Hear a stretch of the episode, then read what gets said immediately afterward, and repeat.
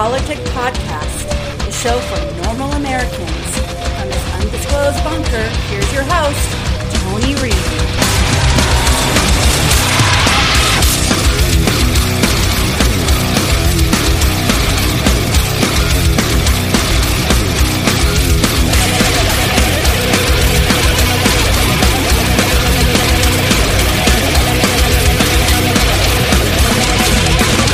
Good to see you all. Hope you had a great weekend at your convention. Thank you. Thank you very much.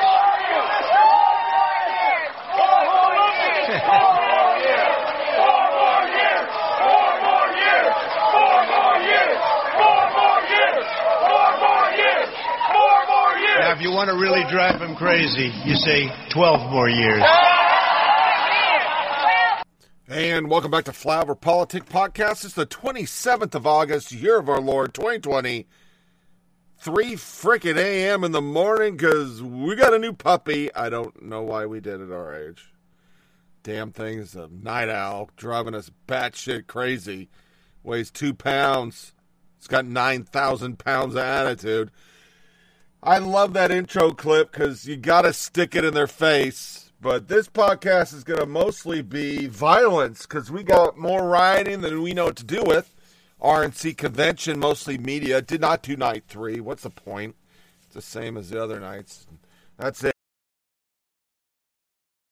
Sound bites. So less me talky, more me playy.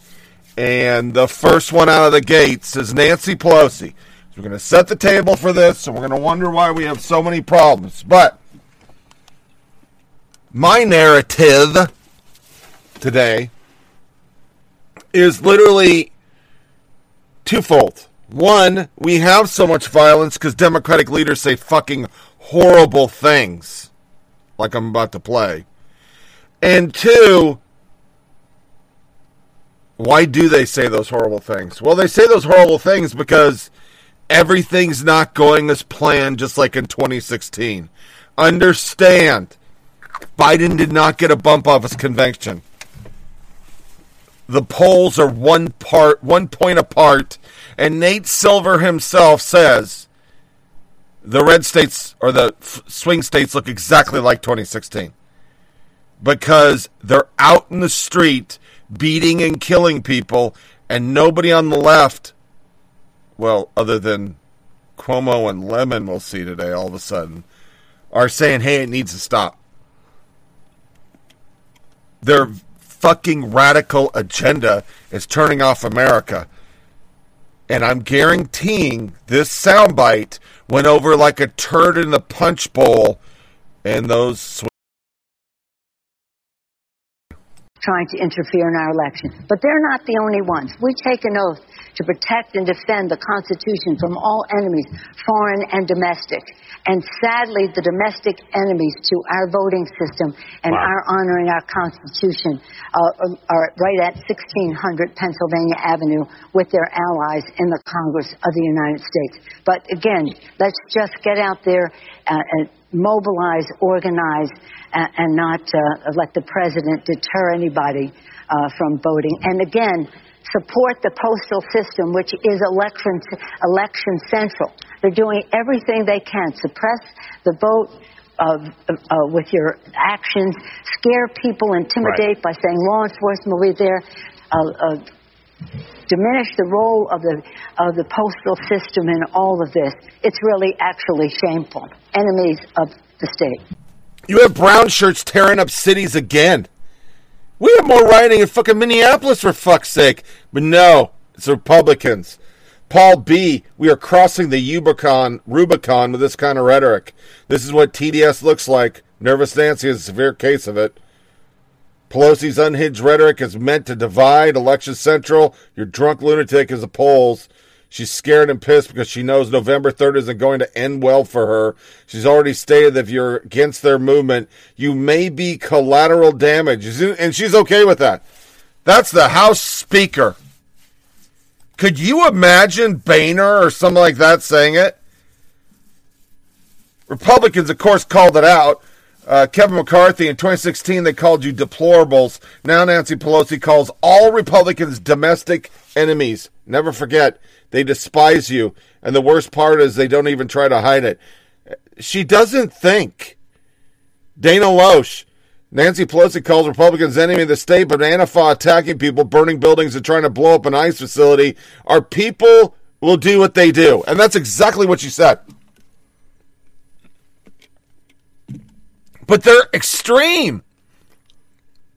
Right along this, when I found this fucking tweet somebody put up with her saying it, Jack Posobiec, here is the president of SPLC promoting anti Semite Nick Cannon. Now. Fucking now. After he said all white people are animals. Animals. We're, we're animals. Remember that. You're all animals. And that's supposed to be the group that's going out and finding fucking all the hate groups. The problem is, everything that doesn't coincide with the left's form of crazy at the time is a hate group. We show it on the show all the time. Todd in Oregon sent me a whole bunch of stuff. I'd like to thank you there. That's a, my longest friend. Talk to each other years later. And this is an email that he got. Interesting numbers, love them or loathe them. These numbers help explain why these last eight years prior to Donald Trump, Donald J. Trump were disasters for the USA. I read the last item, then looked at Trump's cabinet. No wonder Washington, D.C. is in turmoil. Trump picks their bosses who expect their employees to work. These are eye opening numbers. This is what bothers a lot of people about Trump. These 10 states now have more people on welfare than they employ California, New York, or excuse me, New Mexico, Mississippi, Alabama in South Carolina. That makes sense.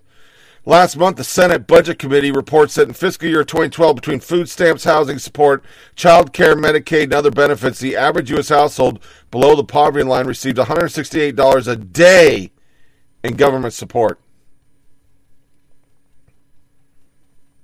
That's over fifty thousand dollars. That that's more than most of us make, and they prove it statistically. Number three, check the last set of statistics. The percentage of each past president's cabinet who had worked in the private business sector prior to his appointment to the cabinet. You know what the private sector is. Here are the percentages.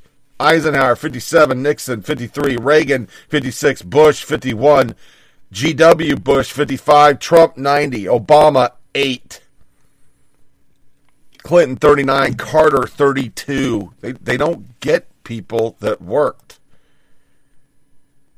And right when I get this from him, there's an article Hungry New Yorkers form quarter mile line uh, for free food in Queens. Because they're still closed. They don't want to. This will get them the presidency if they keep up the COVID lie when the death rate's still under three tenths of a percentage point. But, you know, science and shit. Science. We're not covering COVID today. There was some stuff that came on on COVID. There's the fact the CDC is saying we're testing too many people and we really don't need it, and that herd mentality is already.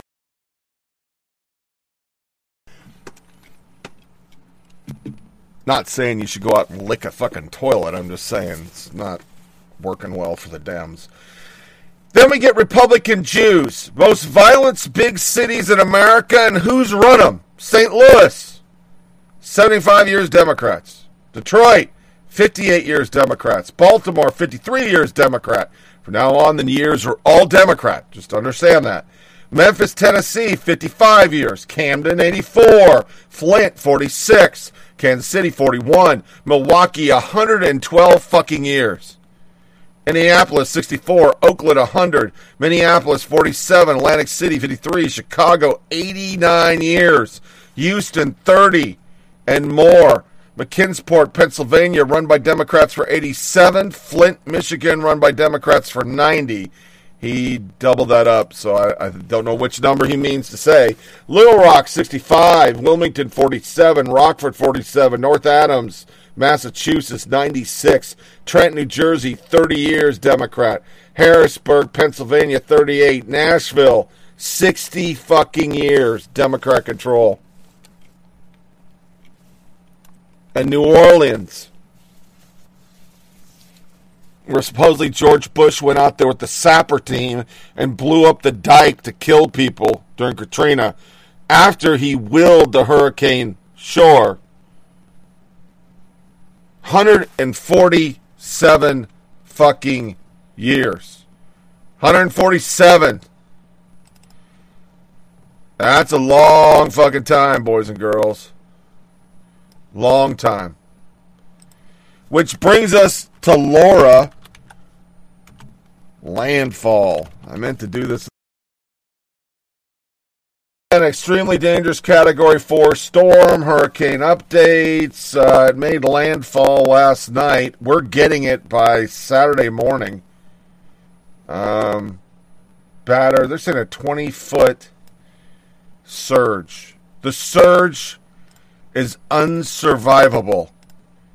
But where it was going to land in Texas, they were literally saying a lot of people didn't bail. So, God be with those people. And if you're in the path, pay attention because it's still like by Friday evening, um, Friday evening, Saturday morning, we're still going to have 35 mile an hour winds off this where I live. And that's inland. That's 500 miles inland.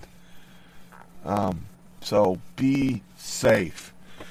Fairness, CNN and MSDNC must show 90% of the GOP convention because if you go back and do the actual times for Democrats, MSNBC did 550 minutes, CNN 525, ABC 200, NBC 190, CBS 170. C SPAN's the only one that aired everything, and that's how I watched it. And during it, you had things like this from Rachel Maddow. We're actually not interrupting. We're going back right to it. We're just having a moment. Sorry. Right back. Sorry. And they showed every video, everything, and it's always the same. It's always the fucking same. It never fucking changes. Republican convention, they don't show shit. Democratic convention, they show fucking everything. Everything. Then we had the whole God thing that we talked about last time. Trump, now they're trying to deny this, but they can't. Steve Guest was what he retweeted. Under God was removed from the pledge. Jim Acosta, this is false. Then Trump put it out there that Trump took out, uh, you know, they took out God. They didn't say it. Snopes, mostly false. The Democrats drop under God from pledge?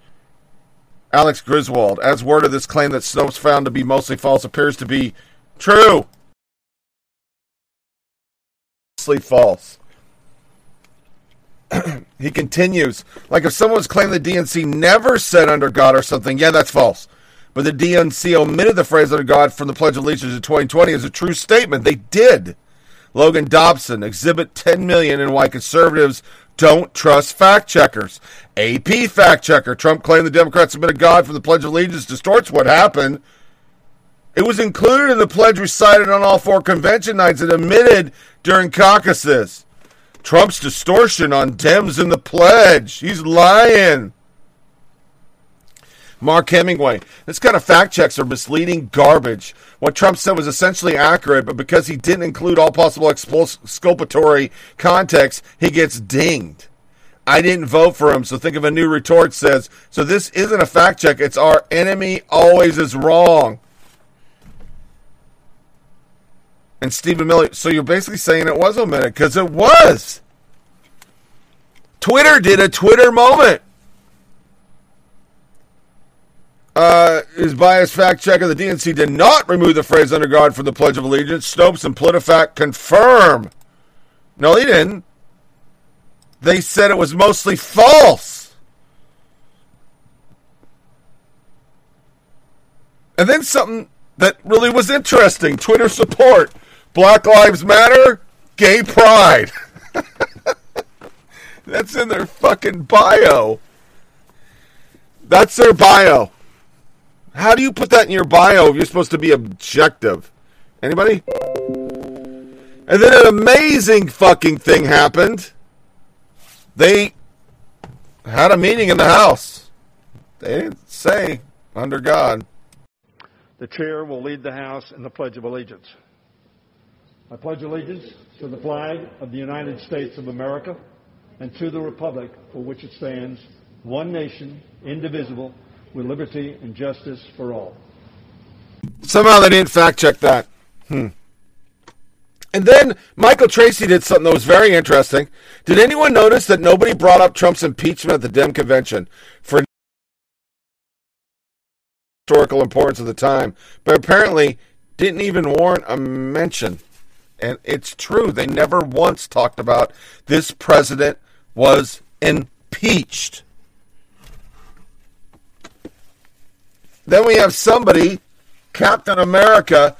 Am I the only one who sees Death to America in the DNC logo? And it literally is D2 and the picture of America in a circle, which I don't know why they thought that up. We still have postal. Share. I'd read the screen. She's just all in on this postal shit. I'm not. Yeah, she tried to do a volunteer day. Save the post office was nationwide action Saturday, August 20. Sound bites from it. They literally found a machine in a parking lot. Ah, Jesus Christ. Mr. DeJoy, here's what your so called reforms have done to my district in 70 days. A lady named Elena Roser paid $5 on July 22nd to send a certified letter to the Nashville, Tennessee Social Security Office. The distance is 20 miles. The letter took 12 days to arrive. Just this morning, excellent reporting from Nashville's Channel 5 TV proves that Nashville's mail trucks are being forced to leave on schedule even when completely empty. Imagine it 53 foot trucks forced to travel hundreds of miles completely empty due to your so called reforms. Here are the truck records. That's not efficiency, that's insanity. For anyone thinking of voting absentee, the effect of your policies is to unilaterally move up election day from November 3rd to something like October 27th. And if you force more empty trucks on the highway, you will be able to single handedly move up Election Day even earlier. According to NPR, already 550,000 primary ballots, absentee ballots, were rejected in just 30 states. And one of the main reasons was late delivery. How dare you disenfranchise so many voters when you told the Senate committee just last week that you had a sacred duty to protect election mail? You know that it's a felony for a Postal Service officer or employee to delay delivery of mail. A postal employee can be fined or imprisoned for up to five years for delaying the mail, but somehow you can delay all the mail and get away with it. They can be prosecuted, but you can't, even if your actions are a million times worse. Mr. DeJoy, do you have a duty to obey U.S. law like every other American? I do, sir. Well, previous postmasters general have been punished for much smaller conflicts of interest than yours. In 1997, the 70th Postmaster General, Marvin Runyon from Tennessee, had to pay $25,000, $27,000 because of a $350,000 conflict of interest. If your $30 million conflict of interest, 100 times larger than Mr. Runyon's, were treated like your predecessors, you would have to pay a $2.7 million fine and probably be ousted from being Postmaster General. So, Mr. DeJoy, are you above the law that applies to other Postmasters General?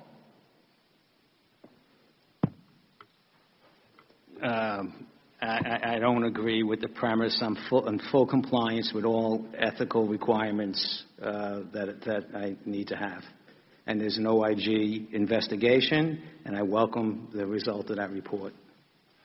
Well, Mr. Joy, as a mega donor for the Trump campaign, you were picked along with Michael Cohen and Elliott Broidy, two men who have already pled guilty to felonies, to be the three deputy finance chairmen of the Republican National Committee. Did you pay back several of your top executives for contributing to Trump's campaign by bonusing or rewarding them?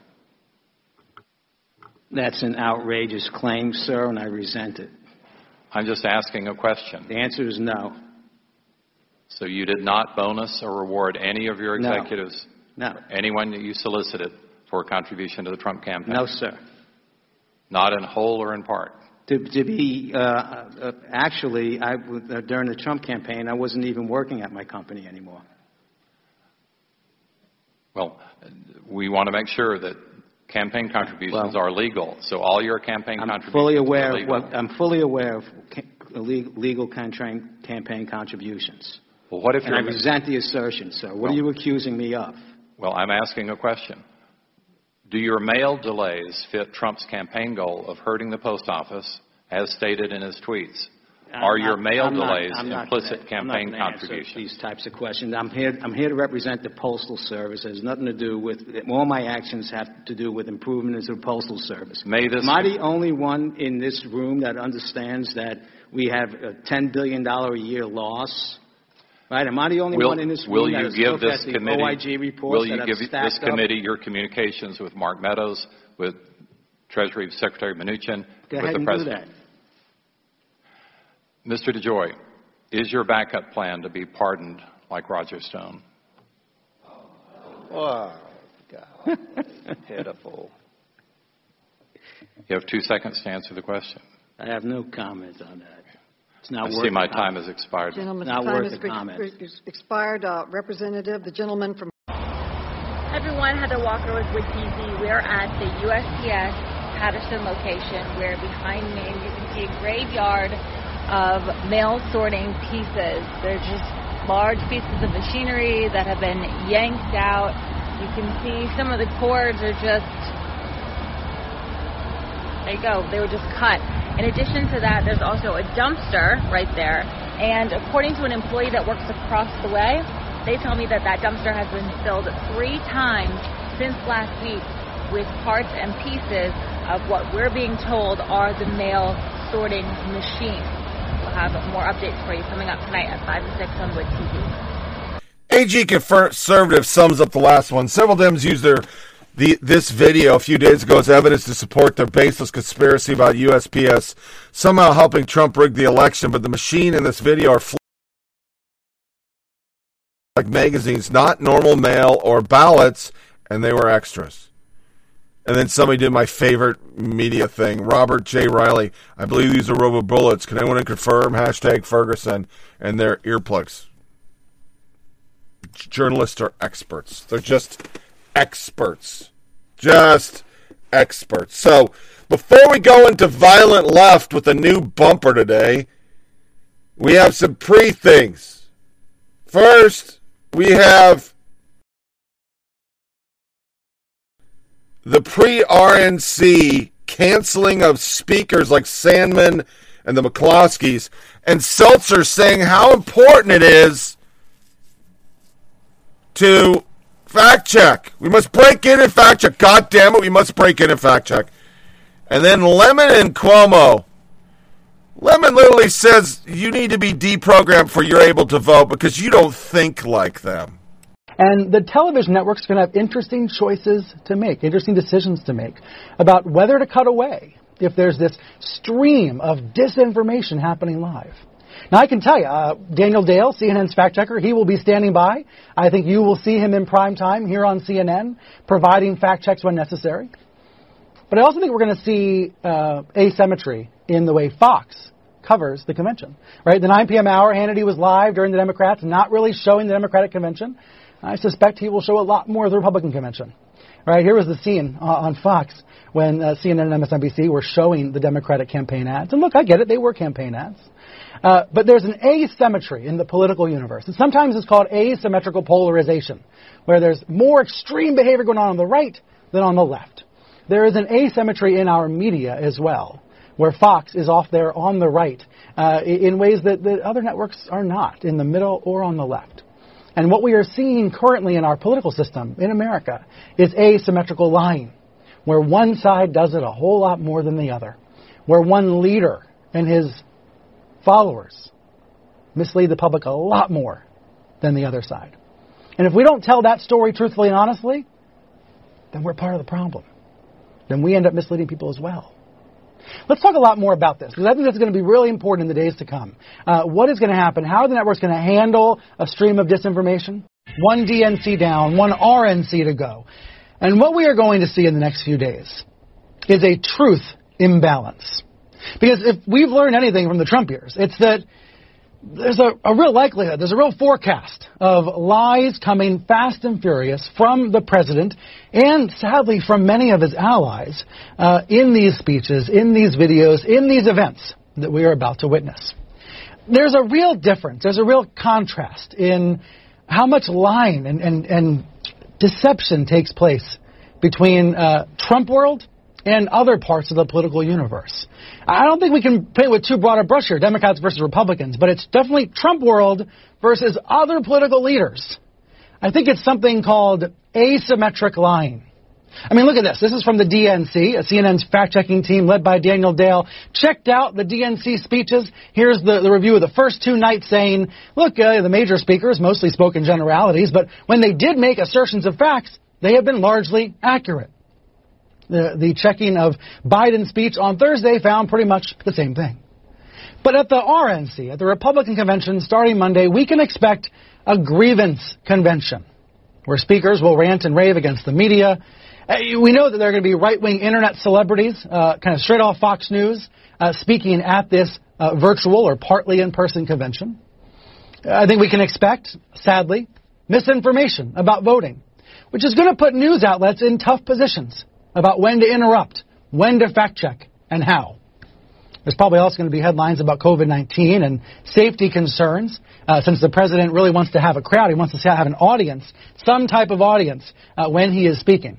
And we know that he will be speaking in some fashion every night. CNN now reporting he plans to speak in some form every night in the 10 p.m. hour. Now, the 10 p.m. hour is when the broadcast networks uh, carry the conventions live. Of course, CNN and MSNBC carry the 9 p.m. hour of the Democratic Convention live as well. Uh, and that's going to be the plan. But there are discussions in newsrooms about how to handle what is likely to be a stream of lying. I want to ask you about some of our uh, data that we just got. CBS News has a battleground tracker out, and it's showing a big divide between how Republicans view the U.S. response to the coronavirus and how the majority of voters see it. 73% of Republicans say it's going well. 38% of all voters say it's going well by comparison. Then 57% of Republicans say the number of dead is acceptable at 170,000 people. 33% of independents say it's acceptable, just 10% of Democrats. How could that number be acceptable, and why is there such a big divide between how Republicans see it and how the majority of people do? Well, I think that is a really unfair poll. And, and of course, there is nobody in this country, there is nobody, starting with the President of the United States, who wants to see people uh, pass away from this global pandemic that came here from China, not being honest, from the WHO failing in their one duty, their one duty to identify a pandemic, and they failed the global community. But let's be honest Republicans do, want, do not want to see people suffering from this pandemic. We have all been affected by this. This is not a Republican or Democrat issue. So you say that number is acceptable? No, you, of course not, Margaret. This is a global pandemic. Nobody wants to see somebody die from this. I have fr- have had friends die from this. The report, though, also was critical of your old agency, the FBI. It said your bureau should have done more to alert DNC officials that Russian hackers had accessed their servers. Why didn't the FBI do this? This was a national security threat happening under the nose of the FBI. I want to ask you about a tweet you sent this week. Uh, you sent out a picture of yourself wearing a T-shirt that said, uh, you know, more women should be elected, more votes for women. Of course, it is the, the week honoring ratification of the 19th Amendment. But it drew this response that we just put up for our viewers from Hillary Clinton, who is just sort of making a smirk. Um, I know she said in the past that she thought she was on the verge of winning in 2016 until you reopened that email investigation. Some people might look at this and think that, that it's curious, the lineup that Ryan just went through here. Um, we know that we can assume what some of the intentions are of some of the people that will speak, right? I mean, when you talk about Alice Johnson, who President Trump commuted her sentence, mostly speaking to criminal justice reform. When you've got the McCloskeys, most likely going to expect that there will be a Second Amendment conversation there. Um, what is the value, and I'm, I'm really not being flippant, I'm curious, what is the value of Nick Sandmann? Yeah.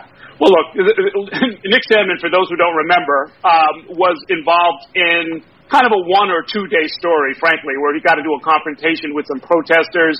There were accusations of racism. Uh, further investigation suggested that it wasn't quite as bad as had been first portrayed and so forth, and that he sued news organizations for making him look bad. It touches on a lot of what the Trump base wants to hear about that racism accusations are overblown, uh, that the media is in on it, that uh, p- people who are just kind of going about their business trying to be good Americans are being unfairly maligned. But but these are all very small questions, Christy. That's that's the thing that is striking. We're going to be on the small screen because of the pandemic and the fact that everybody has to watch this at home means that we're going to be on, on a small screen. And the president and the programming for this this convention seems to be a series of these little kind of one day stories uh, that have taken on some life in the world of, of Trump supporters and Fox News viewers and they want to sort of uh, rehash all of those and kind of stoke the fires of grievance and and pull together his base around these kind of momentary uh, bits of anger that have accumulated over the last few years. The, the problem with that, of course, is that there are much, much bigger problems out there. Uh, there, there are much bigger issues than whether Nick Sandmann was treated fairly by the media, uh, to say the least. And so, uh, you know, they, like I said, they, they've got a lot of work ahead of them. If they think they're going to take people's minds off the major problems that are actually confronting us. Okay, but what does it mean for people in the middle who may not have been able to decide what they're going to do yet? They loved maybe the character conversation of the DNC, but they didn't hear enough policy. Though certainly the expectation is going to hear some policy here. Can he do anything to attract someone other than his base? And is there any indication that he will try? He, he, almost never does that. He almost never does that. He didn't do it in Cleveland in 2016. He hasn't done it in the, the three and a half years since then. I'd be very surprised if he does make a genuine, serious effort to reach beyond his base. Brittany, uh, what does it say that we are that the Republican National Convention is going to feature a felonious couple that was waving guns at pro- peaceful protesters in front of their home. Uh, and then, you know, network executives are going to have to decide whether they're actually going to show them. But what does it say that they're even being given a platform? It says that Donald Trump wants to give permission to the people who intend to harm us. And the people who are doing that are now going to be held up as a paragon of American values. They are going to be held up as the very people that everyone watching the RNC who plans to vote for Donald Trump should be ready to emulate. And let's connect the dots here. They're not just going to be ready to emulate them between now and November. I am very, very worried about the fact that given all of the uh, invalidating uh, rhetoric that Donald Trump has used about this election, attempting to undermine election results before we even get them, that he is readying his people for violent mutiny if the results don't go his way. And if I had a real friend who was uh, involved in a cult, which I feel it is cultish behavior, I must try to help them. And you can only go so, so far until you say, until you reach bottom, I cannot deal with it. It's like an addiction. Until you reach bottom and you want help, I can't deal with it. Here's where here's how I feel about this. I don't care about whether you're right or left. I've been right. I was a young Republican, and I, I left. I'm an independent now, and I'm an independent thinker. And I believe in reality. I believe in facts. I believe one plus one equals two. And so when I'm talking to people who not are smart, but who think they are smart, there's a difference between being smart and thinking you're smart, then I have to, I got to let you go. That's like the, a, a, a, per, a person who is unknowledgeable about what a rich person is thinks that Donald Trump is a definition of what a rich person is. It is not. Most wealthy people I know are the most generous people you ever want to meet, the smartest people you ever want to meet. meet. Most. There are um, there are outliers, but most of them are. And most of them realize that they got where they are because the grace of God go I. Because they had an opportunity and they took advantage of it. And some of it was luck. But I cannot deal with people who think that Donald Trump is a definition of what a rich person looks like, who's not even as wealthy as he says, who's not a good businessman, who lies to them all the time, who gets them to vote against their own interests, who people who believe the, the lies coming out of this president's mouth and then they repeat them back as talking points. I can't deal with that. This is not about ideology. This is about truth. So, what we need to deal with in this country now, we need to, in order for us to come together and be able to really talk and stop castigating each other and stop saying, ah, I'm not going to. We, we all need to have uh, an idea and a common perception of what reality is and what facts are. And we don't have that now because the current person who's in office attacks institutions, attacks reality, attacks truth, attacks facts because they don't line up with him. He is no, he's no truth. He started off by saying, you know, the first, he, he got his political career by saying the first black president wasn't born in this country. That was a lie. It wasn't a fact. The fact is, he was born in this country. He started off by saying he's a great businessman. The fact is, he's not. He has been in, um, he's had to file for bankruptcy more than what, like a half, about, about a half dozen times or so. And if he had just saved, according to the experts, the money that he inherited from his father, he'd have more wealth than he has now. So he lies to people and they believe it. And so what is that? Cultish behavior. And I think a lot of people need to be deprogrammed right now before they cast their next ballot. Well, it's hard to agree on solutions when you can't agree. Now remember that soundbite when we get to it, because we're going straight in to violent left, and we're going to go in with Portland, because nothing has changed, and no, drowning pools, body hit the what the left is doing. It's literally what's happening.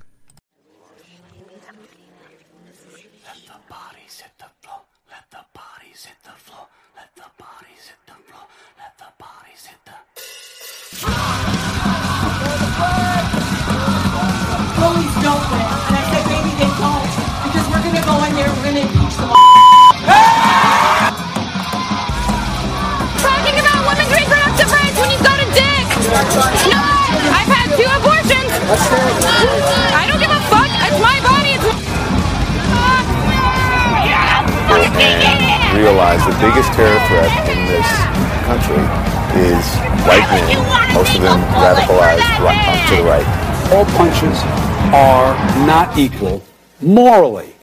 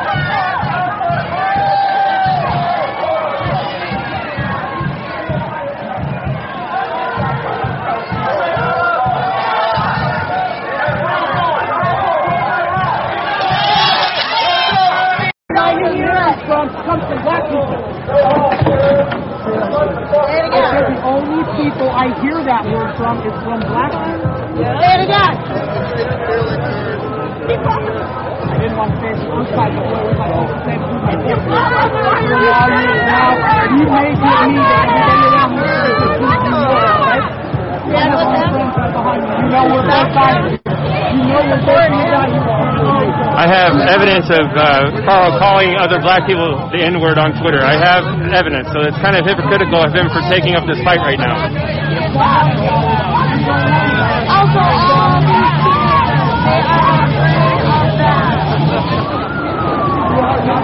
to manipulate people to think that this is the way. No, this is not the way. This is not the way we fix this country. This is the way.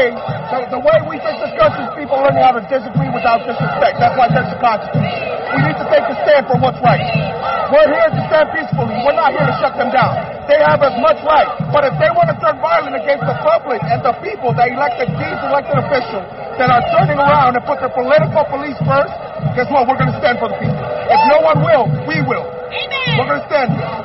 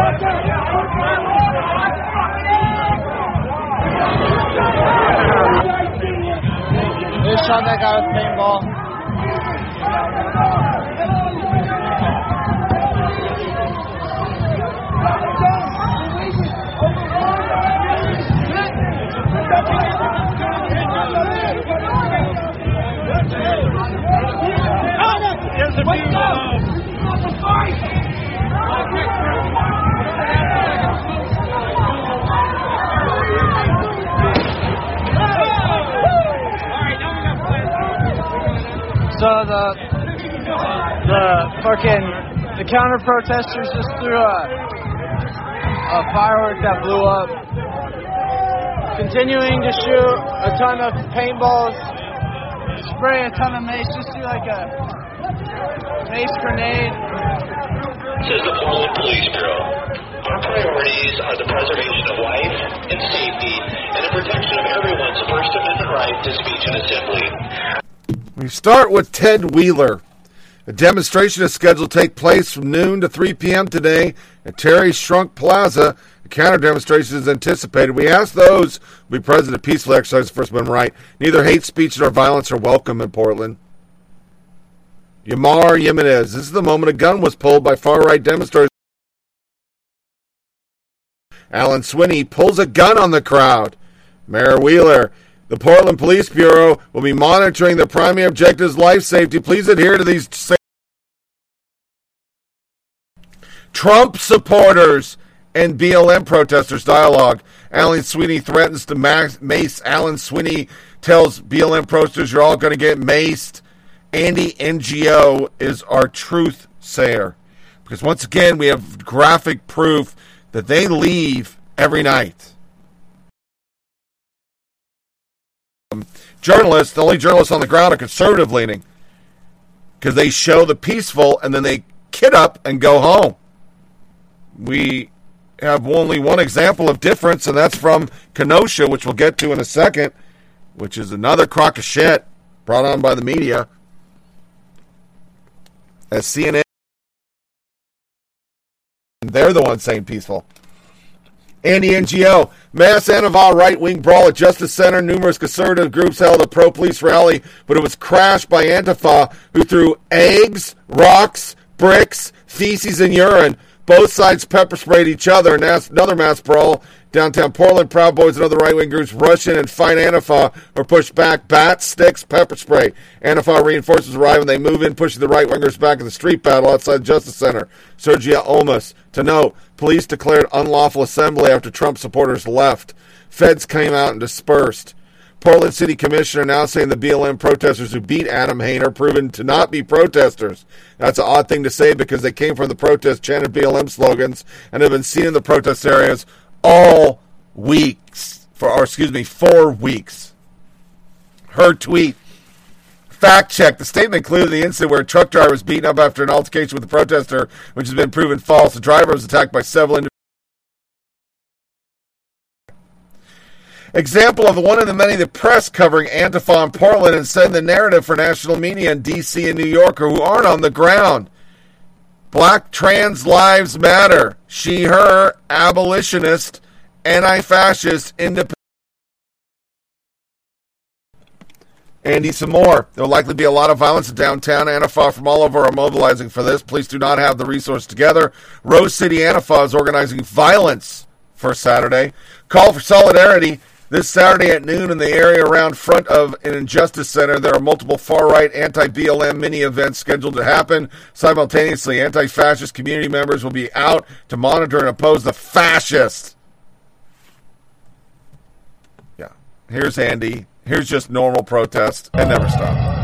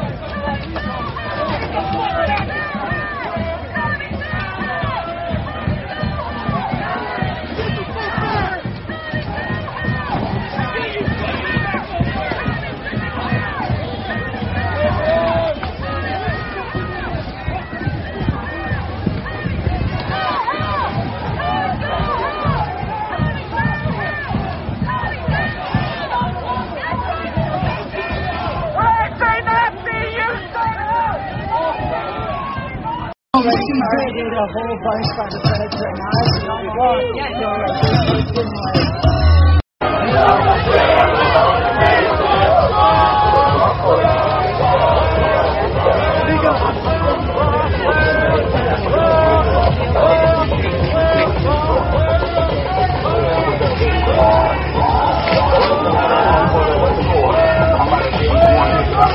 And before we get into Kenosha, here are incidents where Denver and Minnesota were having issues again with people attacking cops. Drowning pool. Because a lot of people with Kenosha are saying maybe this is the call. Part of me inside of me is saying, yeah, maybe we do need to crack skulls to make this stop. But we are on the precipice of civil disrest or unrest where people, normal people, start pushing the fuck back. And I don't think the left wants that. I know the media doesn't because we're going to hear a lot of clips today of people starting to realize they thought this was helping their cause. It's not. So we're going in. Drowning pool, and you'll come in to our first of many sound bites on the shooting in Kenosha.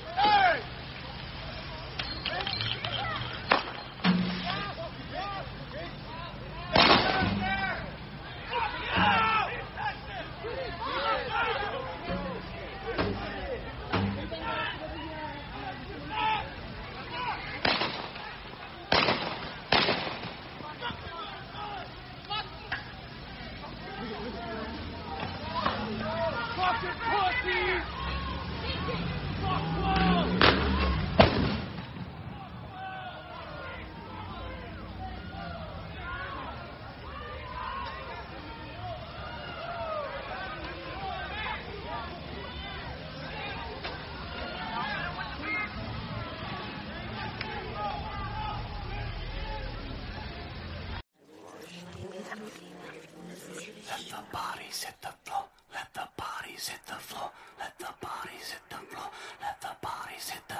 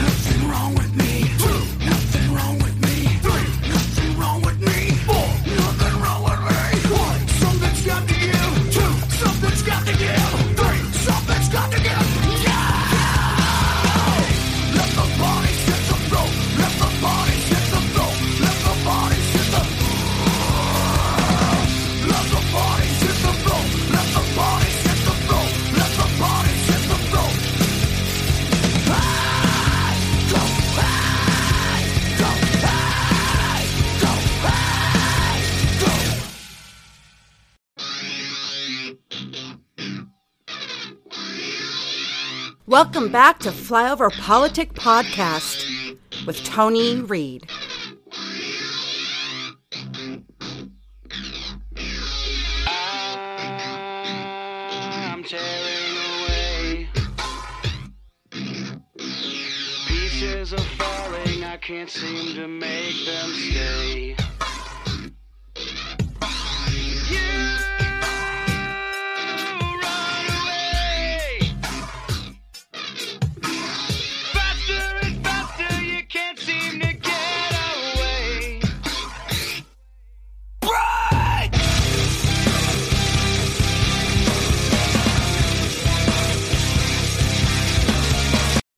Obama said at the DNC convention that these kind of demonstrations are peaceful protesters.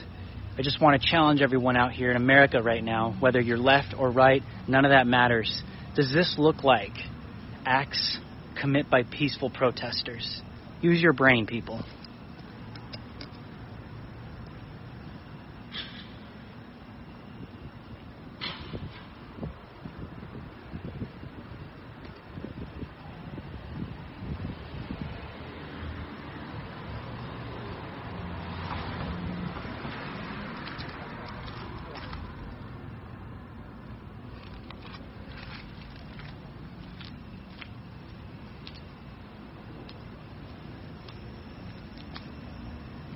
Here's the cash register they went ballistic on. Took every cent, every penny. Well, not every penny. I guess they left about maybe, huh, maybe about a dollar twenty-five left. They were that generous. When, when, when, when, when will these actions commit be condemned? Because this is unacceptable. How many more, how many more American locations, cities, towns, businesses are going to get dealt with like this? When is this going to be condemned? Here's another one.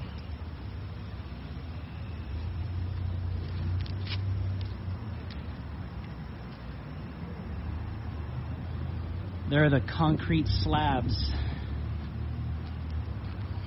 that these rioters were conveniently using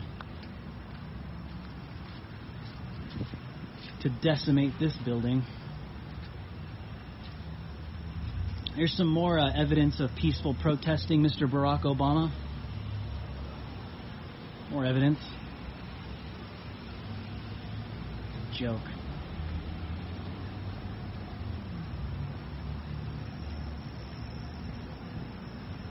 Business completely raided.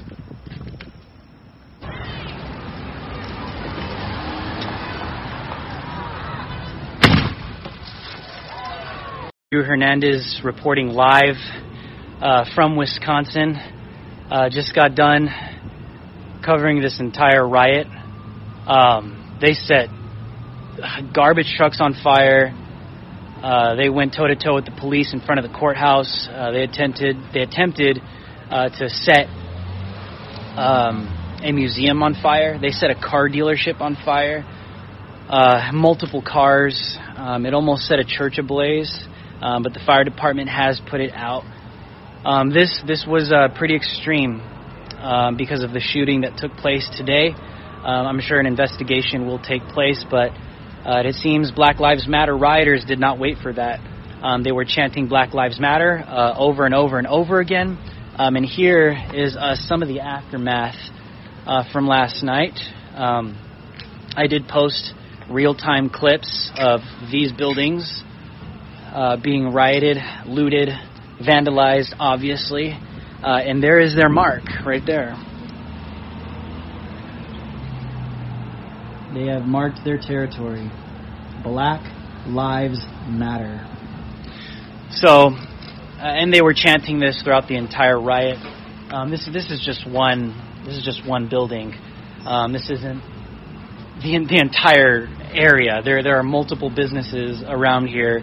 Uh, you saw all the footage that was getting completely rioted, uh, looted. Excuse me, looted and vandalized. This is the devastation of a Black Lives Matter riot.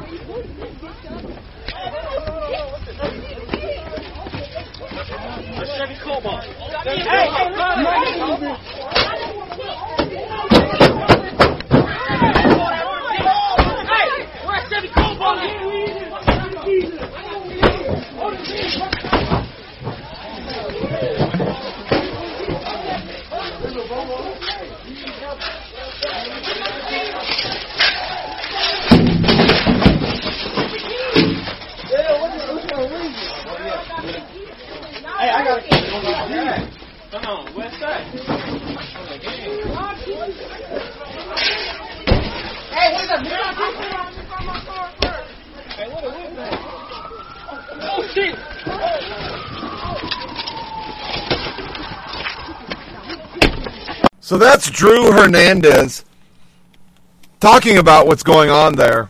There's even a video of the 17 year old shooter. What are you doing out here? Obviously, you're armed and uh, you're in front of this business we saw burning last night. So, what's up? So people are getting injured, and our job is to protect this business. And part of my job is also help people. If there's somebody hurt, I'm running into harm's way.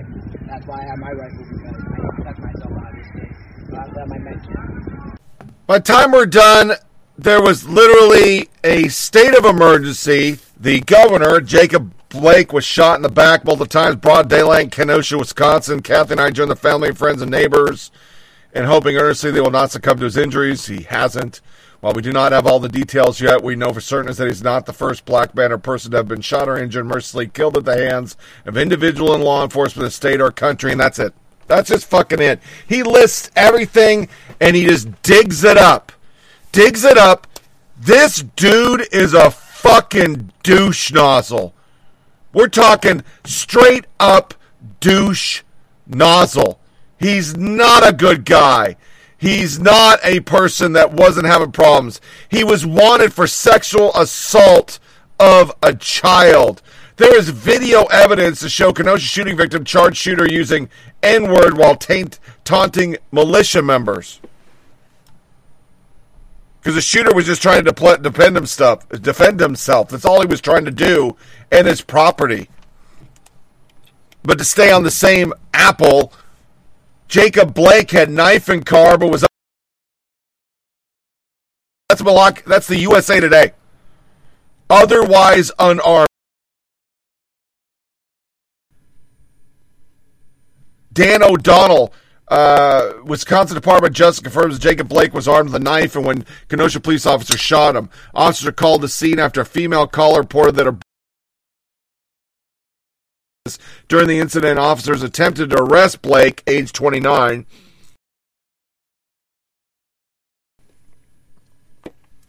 They deployed a taser to attempt to stop Blake. However, the taser was not successful. During the investigation following this incident, Blake admitted that he had a knife in his possession. DCI agents recovered a knife from the driver's side floorboard of Mr. Blake. The knife as they followed him around the car. He then opened the door and lunged for something as the officer grabbed the back of his shirt and fired. Blake was either lunging for the knife on the floorboard or it fell from his hand. He was lunging. Lunging. But they lie so much if you go back to even the shooter, which we're going to break down more than the actual shooting. They didn't tell the truth. So when you don't tell the truth, people go buck crazy. Last night, just make sure I cover it. Riots and looting break out in Minneapolis after a murder suspect commits suicide. The police had to release a video. Here it is. I'm playing it, and we're just going to listen to it live because it's easier than me downloading and shit. But he didn't kill himself, or the cops didn't kill him. But they didn't know that because every time we turn around, we get the unarmed fucking protester. Uh, this is going to be a pain in my ass, isn't it? It's not going to play it. It's not going to play it. Let me refresh the page. Every time, every time I want to, it, it just goes butt crazy. There we go. Okay, so I downloaded the video. So let's go over here to the download folder. Let's find it. Where the fuck is it?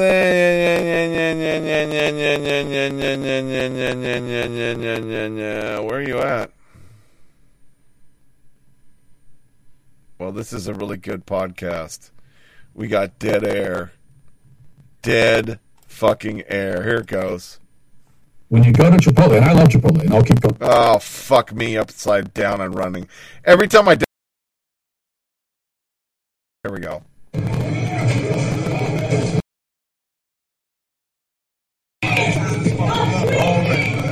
Oh, this is a riot. They're attacking the target that rebuilt itself. Building videos, going batshit crazy. Yeah. But that's because we don't put out truth. We never tell the truth in these incidents. We say unarmed black man. He wasn't unarmed. He was reaching for a fucking knife. So, in our current political world, the cop is just supposed to sit there and fucking die. Because, you know, we don't like done. They have destroyed Kenosha for three fucking days. Kitty Shackelford, a liberal. The violent mob is still throwing objects at the officers. Report that it was a brick thrown at an officer in the first clip. Window broken out of police cruiser in Kenosha. Officers moving people back with flashlights. Laura Linder. Tear gas just deployed by law enforcement at Kenosha Station. This is all in response to a man who police say was seriously injured in an officer-involved shooting. Molly Beck. Video taken by an onlooker appear to show the man walking away from police who have firing pointed at him. The man then attempted to get in the vehicle, at which point at least one officer opened fire because he'd already had problems with the goddamn police. They did a short statement. They wouldn't release the whole video. AJ Bayatpour, Kenosha police release say the man they shot tonight was flown to Fort Fight, Fort Dirt in serious condition. He's fine. A protest is happening now. A domestic incident turned into an officer-involved shooting. Andy Ngo. Jacob Blake, the man shot by police in Kenosha, has a history of assaulting police. He's also a past charge for domestic abuse and sex crimes. There's a warrant for his arrest for sexually assaulting a girl. But they destroyed the city anyway. Rioters destroyed Dilophosaurus statue outside the Kenosha Dinosaur Discovery Museum. Well, not a slave owning dinosaur. The Dilophosaurus, with a brain the size of a walnut, does routinely score higher on SATs than the average BLM thug, David Cole says.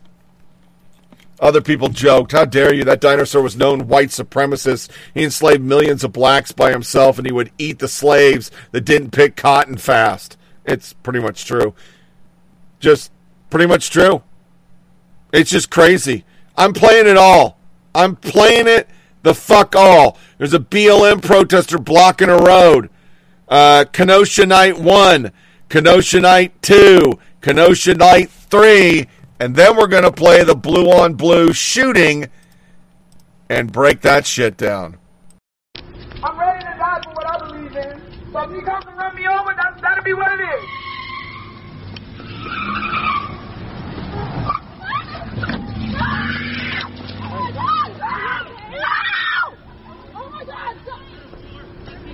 Say. That's all I can ask for you guys. Those that have been watching, just say a prayer. That's it. That's all I need. I don't have comments.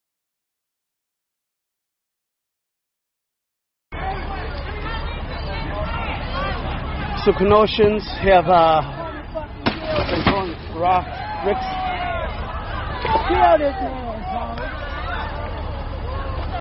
in general, some people will actually try to change the uh, presentation, but it's not Vertex. It's a Vertex presentation. you never have enough dilation unless you have real huge amount of dilation to deliver an intact calvarium. So if you do it starting from the breech presentation, there's dilation that happens as the case goes on, and often at the last, you can evacuate the intact calvarium. So I mean, there are certainly steps that can be taken. So they can convert to breech, for example, at the start of the next Under ultrasound guidance, they can just change the, the presentation. Okay. Um, And, and we've been pretty successful with that. yeah. I'd say. Has there ever been a case where you have to change the presentation in order to get intact fetal tissue? No. Okay. And um, when you said we've been pretty successful with that, um, you're talking about we as in including you, correct? Uh, vague. You're talking about back to the clip that we just watched. Do you know what I'm talking about? I believe you're asking the sentence that I just said in the clip. Yeah, where you said we've been pretty successful at that, Yes, I was referring to PPLA. in- including you. Yes, including me. I worked at PPLA. Okay.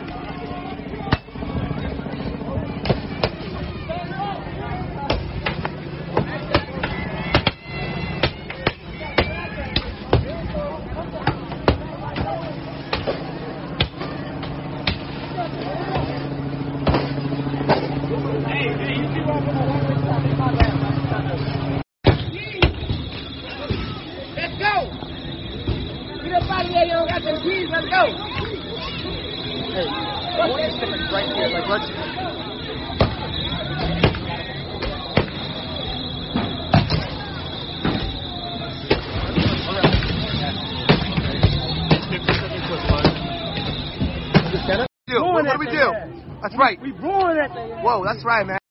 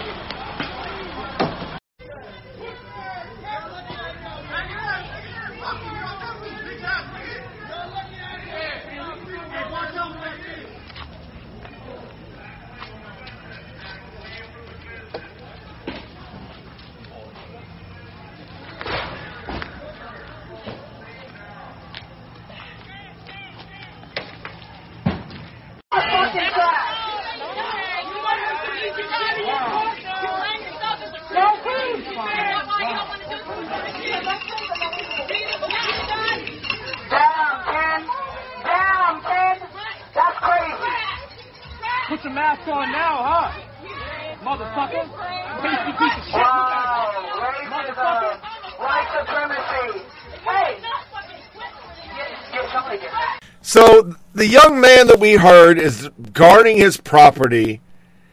He has a guy come at him with a gun and point it so he defends himself and shoots his fucking arm off. The media say unarmed man again, and he's holding a flare gun, they're saying, but it's a revolver. He had a fucking gun. Then a mob of BLM thugs chase him down, call him racial names, threaten to kill his ass, and he double taps two of them and kills them. You can hear it all if you go to Twitter and download the videos and paste it together, and here it is.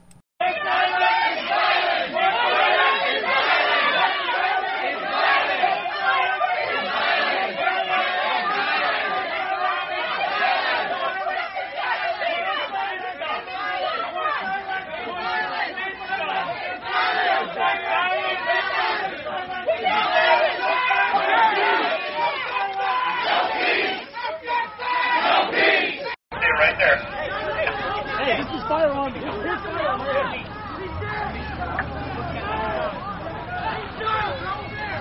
What the? Medic! Here's your kicker. Here's your kicker. That was not me. I just had saved Come him. on. Hey, look at me.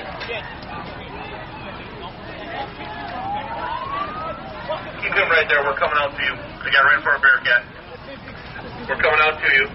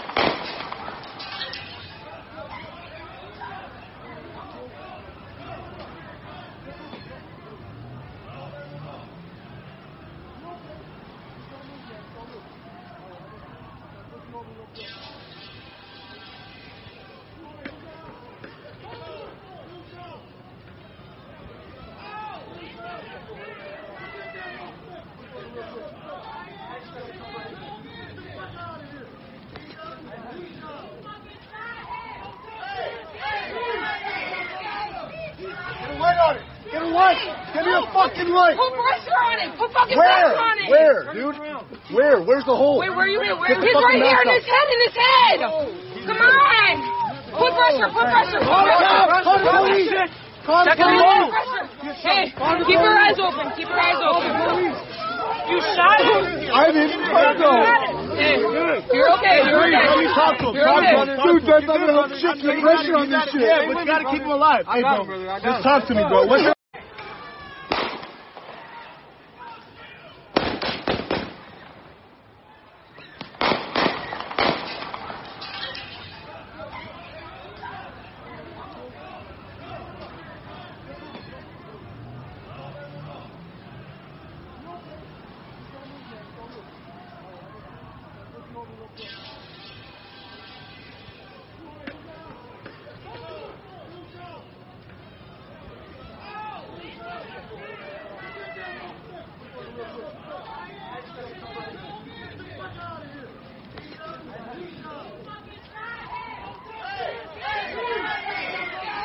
Get a light on it. Get a light. Give me a fucking light. Put pressure on it. Put fucking Where? pressure on it. Where, dude? Where? Where's the hole? Wait, where are you? Where? Get the He's right here in his head. In his head. Come on. Put pressure. Put pressure. Put Call the pressure. cops. Call the police. Call the Check it out. police. Pressure. Hey, keep your eyes open. Keep your eyes open. You shot him. I didn't fucking go. Hey, you're okay. You're Please, okay. let me talk to him. You're Talk okay. to him. Dude, that's not gonna help shit. Get pressure on this shit. Yeah, but you gotta keep him alive. Hey, bro. Just talk to me, bro. What's your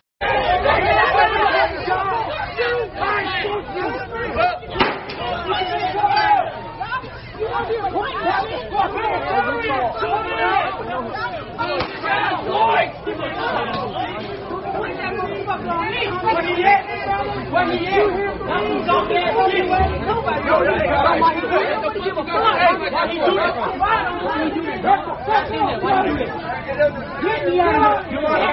are you doing?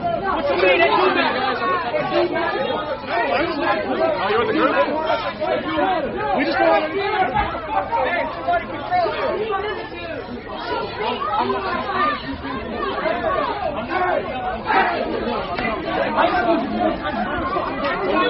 Yo, yo. What are you doing?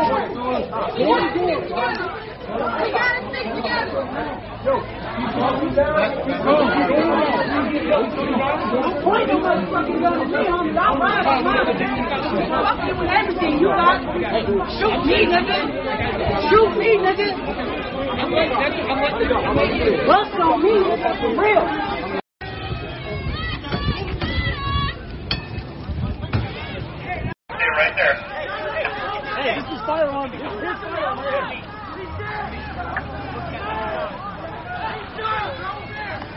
What the? Medic! Here's your kicker. Here's your kicker. That was not me. I just saved Come on. Hey, look at me.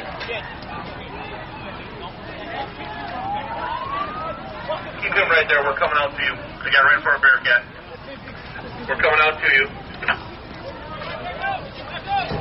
Backing up. Backing up. Backing up. Back up. Back up. Back up. Back up. Back up. Stand up. Stand up. I got it. Look there. There. There. There.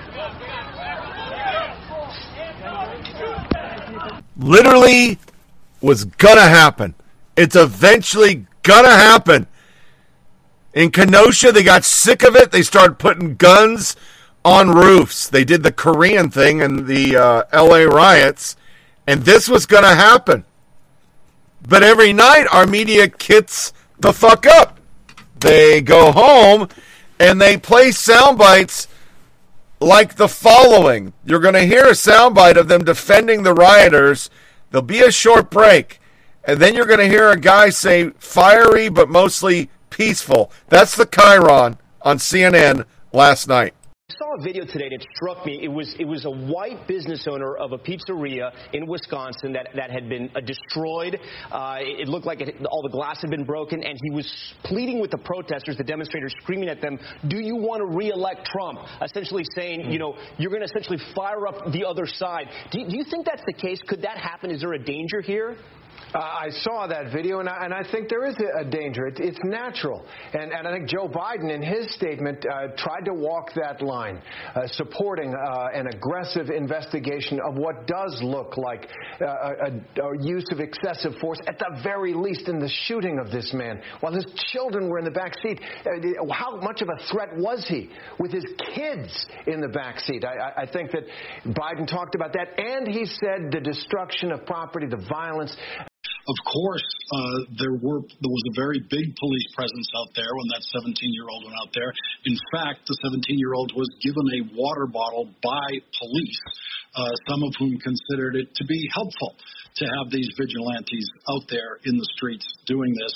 It does seem, as we sit here tonight, like an inevitable outgrowth of what's been happening with Trump rhetoric, with uh, uh, the concept of uh, open carry and bring my rifle to uh, every public demonstration. And I have to say, I we've known that this was going to break uh, throughout the night, and I wondered if that was going to temper at all some of the language we have heard from Republican officials talking about the mob, talking about these protesters uh, in very dehumanizing ways. Uh, we heard uh, Kristi Noem, the governor, say uh, today Democrat-run cities across this country are being overrun by violent mobs. Uh, we talked to uh, Burgess Owens, others, mobs torture our cities. I, I have not heard any tempering of that language, even though, and look, this individual, if he is guilty, he is responsible for his crimes, not any of the individuals he supports, including President Trump. But the idea that a supporter of President Trump is accused of killing protesters last night uh, has not resulted in the Republican campaign, the Republican convention, adjusting even a little bit their language about protesters. Uh, seems rather irresponsible. Uh, do, do not criticize this young man for his, poli- his political. He, he can vote for we want to. Guns are legal in this country. That's not the problem. But there is a there's some irresponsible and reckless uh, choices have been made, I think, by this convention to lift up people who are, are irresponsible, pointing guns at people who are not armed. That is irresponsible. So I think tonight I, am going to wait. I want to hear from this vice president. My my prayer is that he will try to bring us together uh, I, my prayer is the left won't beat the kid up because he likes Donald Trump. We should beat this kid up because he is doing irresponsible things and has been pulled into an irresponsible. We're just movement. going to interject here just for a moment. That was South Dakota Governor um, Kristi Noem, uh, who, who said a lot of things. But we have, as we've said over the course of this coverage, uh, we will interject when we feel like there's something that's important and deliberate and very wrong uh, that should be corrected, just so that we feel responsible about our broadcast. In this case, uh, Governor Noem just said, from Seattle and Portland to Washington and New York, Democrat-run cities across this country are being overrun by violent mobs. The violence is rampant. There's looting, chaos, destruction, murder. People that can afford to flee have fled. Um, joining us for more on that and to essentially run a reality check on that assertion uh, is the mayor of the great city of Seattle, Jenny Durkan, who's joining us on short notice. And her caricature of the great cities across America is not only wrong, it's purposefully wrong. I think she needs to get off Twitter and get off Fox News and come see our city. That caricature has been used really against Seattle more than anywhere else. Does it have a material effect on your ability to govern um, and Seattle's ability to get the resources that it needs for what the city uh, needs to get done? It did have a, an impact on the summer on some things because the president and Fox News were so insistent on driving that message that people started to come there to to make the reality real. Hmm. Not as portrayed by the president or by Governor Noem. I mean, he tried to make it sound like there were mobs rampant throughout Seattle. It's not the case. Mayor Jenny Durkan of the great American city of Seattle. Mayor Durkan, thank you for joining us on short notice tonight. Again, we don't intend to uh, interject throughout the evening, but when uh, something uh, really, really wrong gets said deliberately, particularly when they're trying to build a theme around it, we, a theme around it, we feel now to another major story. We're following the deadly shooting that erupted during the Jacob Blake protests in Kenosha, Wisconsin. Two people killed, a third injured, and late today, a 17 year old under arrest. Gabe Gutierrez is there. We want to warn you some of the video is disturbing. Tonight, an arrest and the deadly violence that broke out last night in Kenosha, Wisconsin over the shooting of Jacob Blake. This video captured part of the chaos. Shots ringing out. A man on the ground firing a long gun. bystanders running in horror. It's unclear what happened before or after this video. Opening fire on a crowd in Kenosha, Wisconsin, shortly after another nearby shooting, as authorities brace for a fourth night of demonstrations in the wake of Jacob Blake's shooting by police. Officers are trying to disperse a crowd violating curfew Tuesday when the chaos spirals. A video showing a man running down the street with a firearm, a crowd chasing behind him. That man falls to the ground and begins shooting. Kenosha police saying two were killed and one was injured in shootings overnight. The shootings erupted just before midnight. The shooter alleged to be 17 year old Kyle Rittenhouse. It allegedly began when he shot one person in the head at this boarded up business. Christine, Laura, what you're seeing behind me is one of multiple locations that have been burning in Kenosha, Wisconsin over the course of the night. A second night since Jacob Blake was seen shot in the back seven times by a police officer. And what you are seeing now, these images came and come in stark contrast to what we saw over the course of the daytime hours in Kenosha and into the early evening, which were largely peaceful demonstrations in the face of law enforcement. It wasn't until night fell that things began to get a little bit more contentious. Things were thrown back and forth. Police started using some of those crowd dispersal tactics like tear gas, even playing uh, very loud sounds to push them out. And then what you are seeing, the common theme that ties all of this together is an expression of anger and frustration over what people feel like has become an all too familiar story playing out in places from across the country, not just here in Kenosha, Wisconsin. Christine, Laura. All right, thank you so much for that. New overnight. It's nonstop. They defend and defend and defend, and people are pushing back. I could play a soundbite of somebody again going and vandalizing the NYC BL, BLM bullshit. Just fucking vandalizing it. Done. People are fucking done with this shit. They're done because it's their houses. And the media keeps siding on the wrong side of this story. They're not peaceful protesters. These aren't good people. The guy was grabbing for a gun. We burn our city down. The guy in the Wendy's parking lot grabs the taser off the cop, beats the living shit out of the cop. He's not a good guy. But the media, oh, unarmed black men. Let's burn Wendy's down and trash most of Atlanta. And liberals are emboldened by it. They think they're going to get their fucking election, win. But as we started, it's not working. There is pushback. Texas school district blasted for cartoon comparing police to the KKK slave owners. That was part of a student assignment. Here's local news that covered it. This was the tweet from a vice president of the National Fraternal Order of Police saying that a school assignment compares police officers to slave owners and the KKK. Governor Greg Abbott shared the tweet calling it beyond unacceptable and that the teacher should be fired.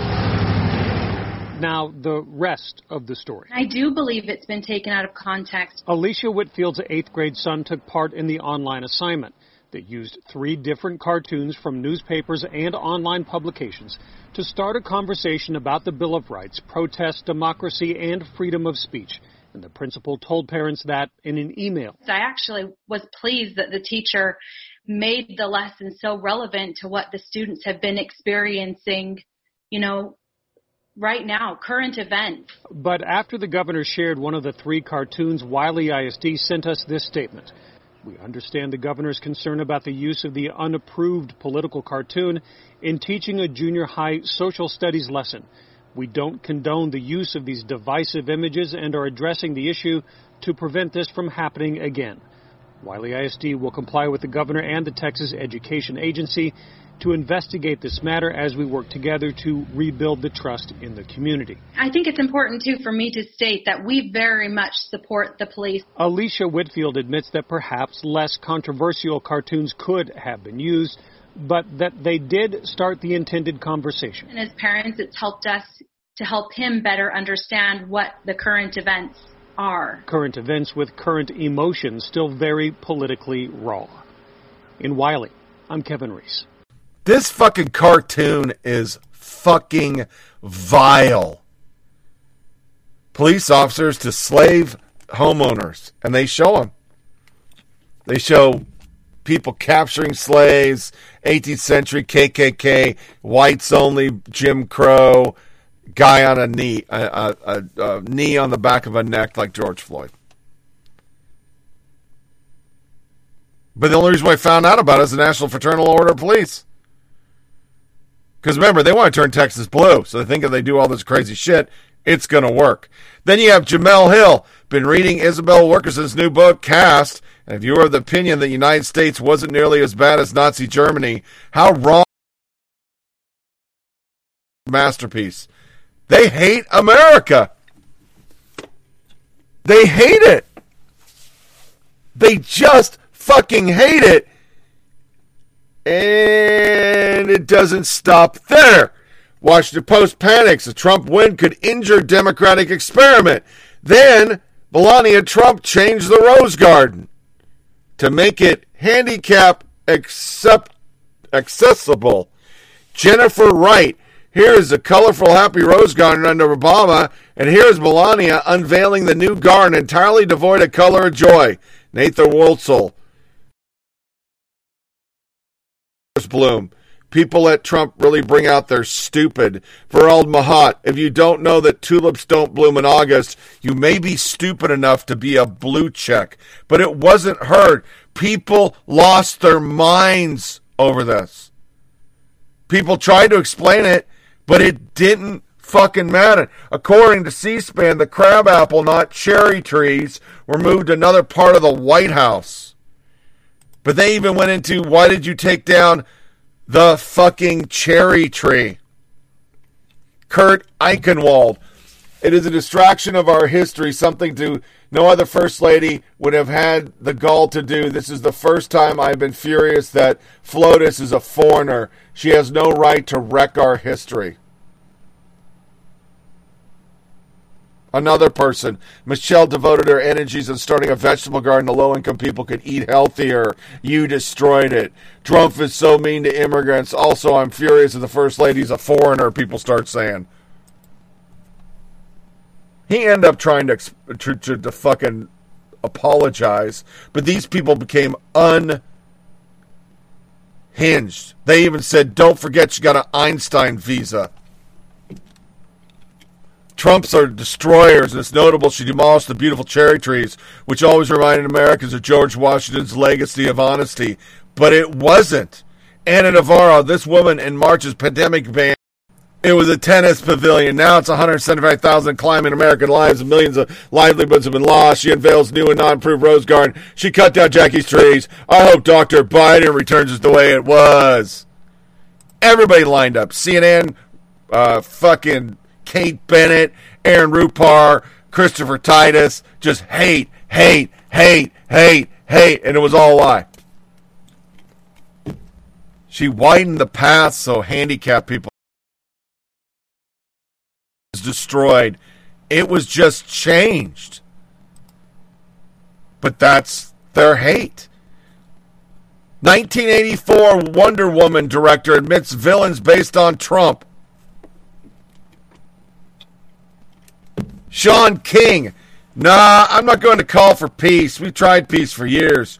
Y'all don't understand that language. We're calling for a complete dismantling of American policing. It's not broken. It was built to work this way, and mayhem is the consequence. You earned this. They want it. New York Times. Peaceful marches in Kenosha, Wisconsin against the police shooting of a black man gave way to fire and destruction because we can't say the truth. Then we got reporters. Rebecca Brannon Several protesters from group currently at the Hennepin County Government Center assaulted me tonight. Tried to defend myself with pepper spray. I asked them to leave me alone so I could go back to my car. I was recording the encounter, but my phone was taken. My phone was recovered by security. It was found in the Plaza Fountain this morning. The footage of the assault has been salvaged from my SD card. A police report has been filed, and I'll be uploading the footage la- la- last night while I was covering protests. I was physically assaulted. Here is the footage.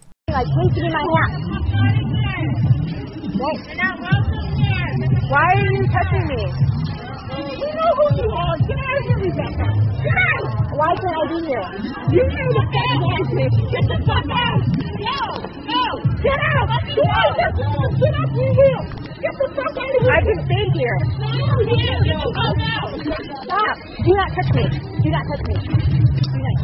Please. Do not. Get away from me. Get away from me. Don't touch me. You're a coward. It's free speech. You know why? Because you come to protest. We were protesting for black men. I'm giving you coverage. I'm giving you coverage. I'm giving you coverage. You're wrong damn coverage what you're doing. You're giving the wrong damn coverage. I'm covering You're telling a bunch of lies. You told some lies on John Thompson, so quit fucking I'm lying. covering Get the fuck out. Get away from me. Get away from me. Oh. I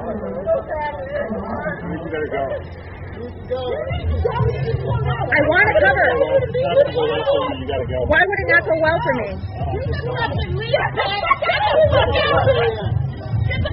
Why can I be here? Free speech. Because you lie, bitch. All right. All right. You're so loving. I want to see this. You want to see this? This is why. What, why are you being so mad? I mean, I. I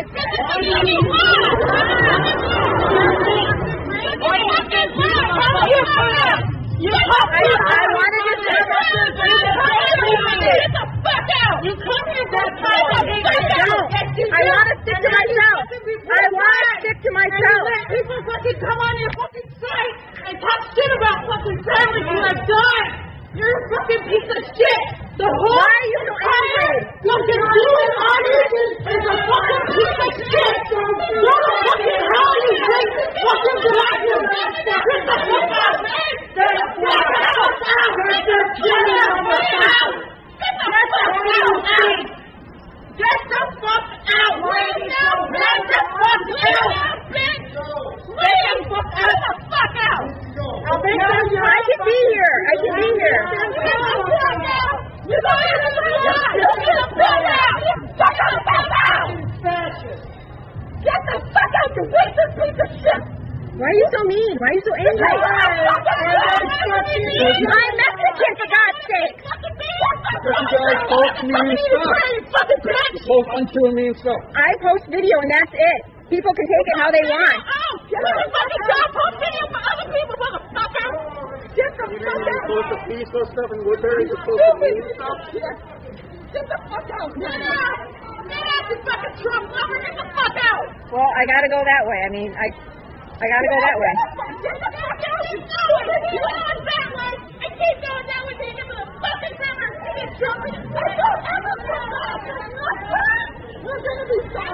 Why would I be sorry? What are you gonna do? What are you gonna do? Not a. You don't tell the truth, bitch. Get the fuck out. I just take video. I take video, guys. Get the fuck out. You fucking idiot. Please. Do it for that thing. I'm a dead people. That's the worst of the world. Get the fuck out. Get the fuck out. Fucking leave, fucking bitch. I just want to walk to my car then. Let me let me walk to my car then. Just let me walk to my car.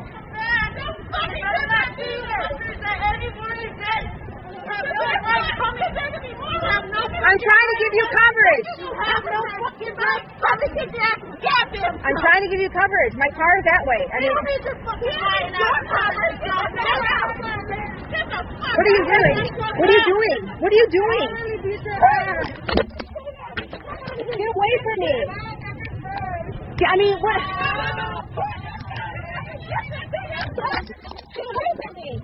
Get away from me. Not surprisingly, nobody covered that. Nobody cared. Nobody cares that right now there's fucking people getting doxxed by Antifa. Literally doxxed.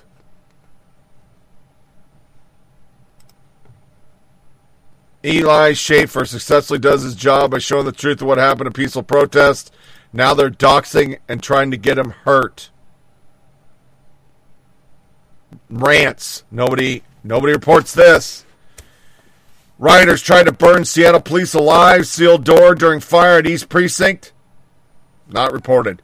Man arrested for allegedly firing several shots from a vehicle near a gathering of Trump supporters. Nobody reported. Andy Ngo, only black Oregonians can apply for this assistant. Mayor Wheeler. The Oregon Cares Fund is now accepting application. Black families and business owners experiencing housing insecurity, emerging needs, or loss in revenue due to COVID 19 pandemic are eligible for cash grants, but only them. And then I can go to Andy and tweet feed and just show you shit after shit after shit. People have been arrested, school teachers. It doesn't matter. Doesn't matter. Nobody's covering it. Nobody. These aren't good people. These are bad people. But our media, nah, we're all in. They're on our side. They make Trump look bad. He's not the law and order president anymore. He's a bad guy. So if they make him look bad, we're good with it.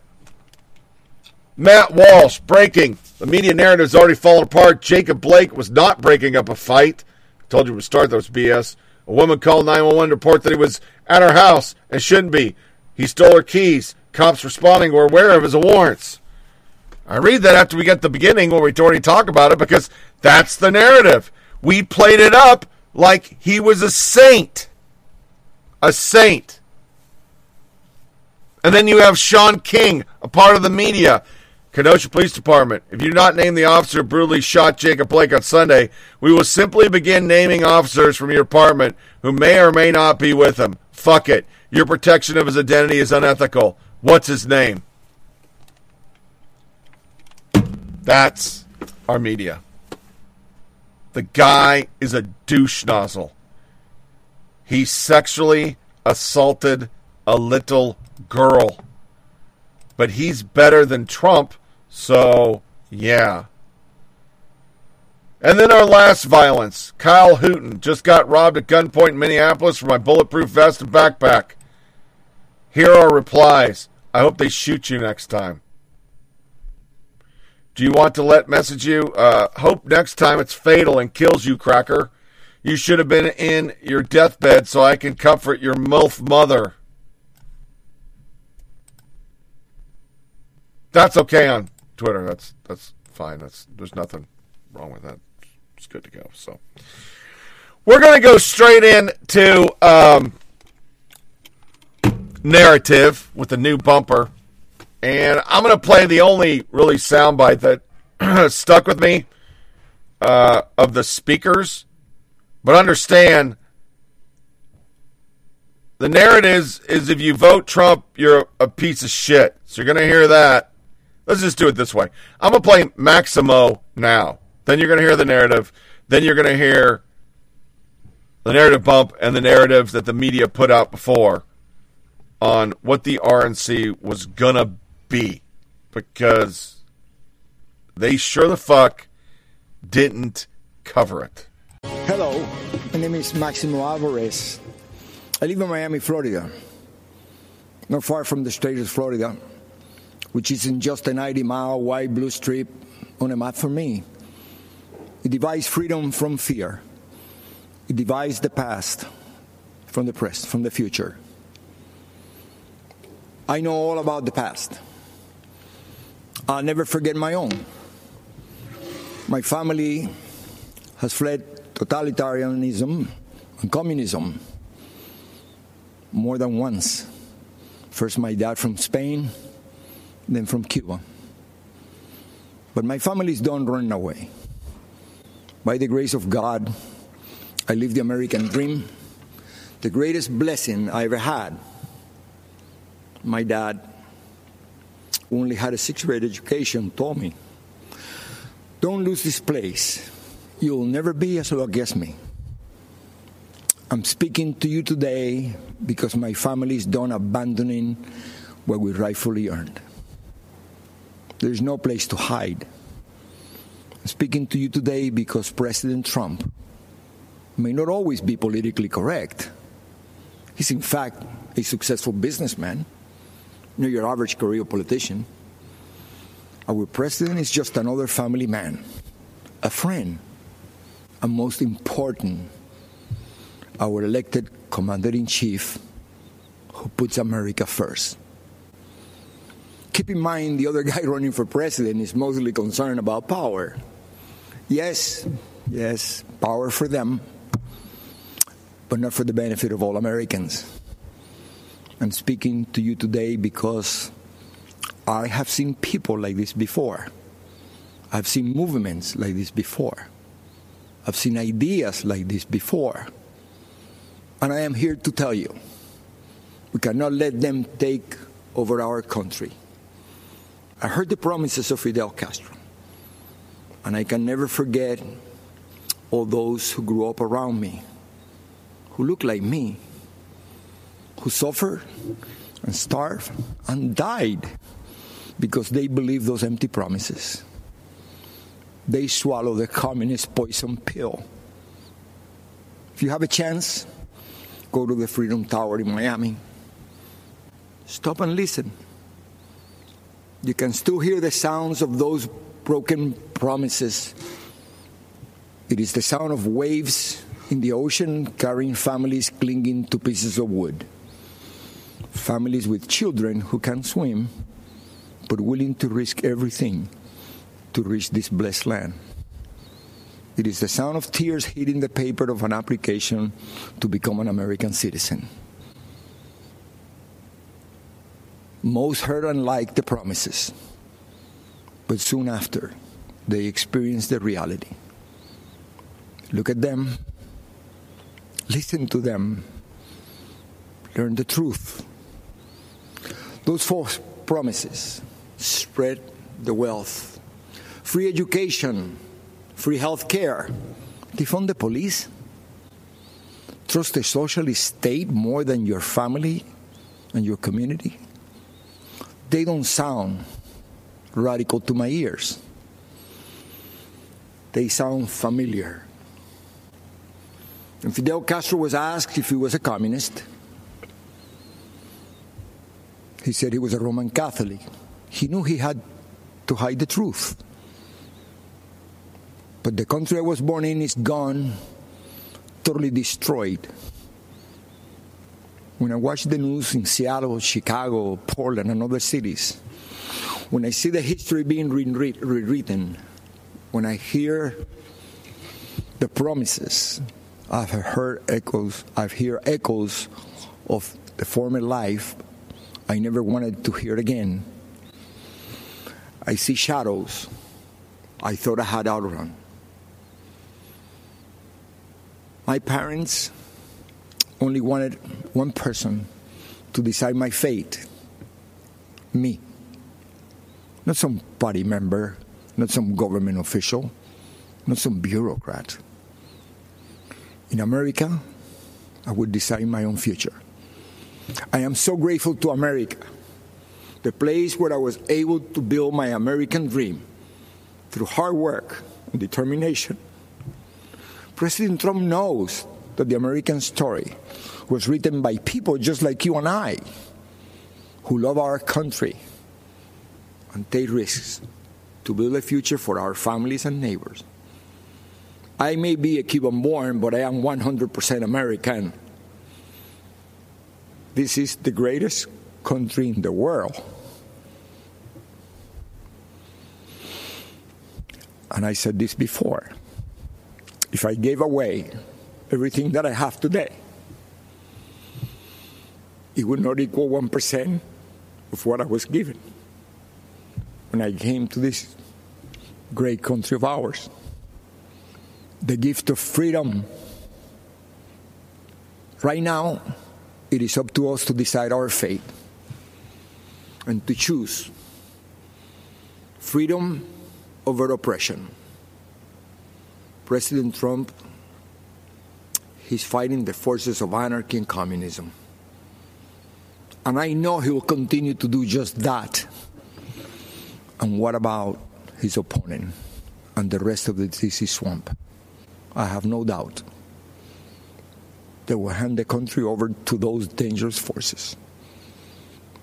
You and I will decide. And here's what I've decided. My decision is very easy. I choose President Trump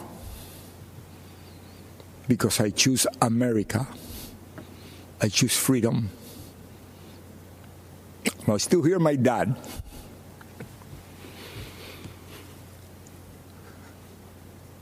There is no other place to go. Thank you, and may the good Lord bless America.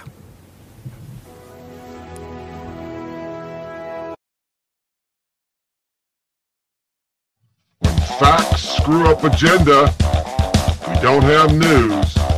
We have narrative.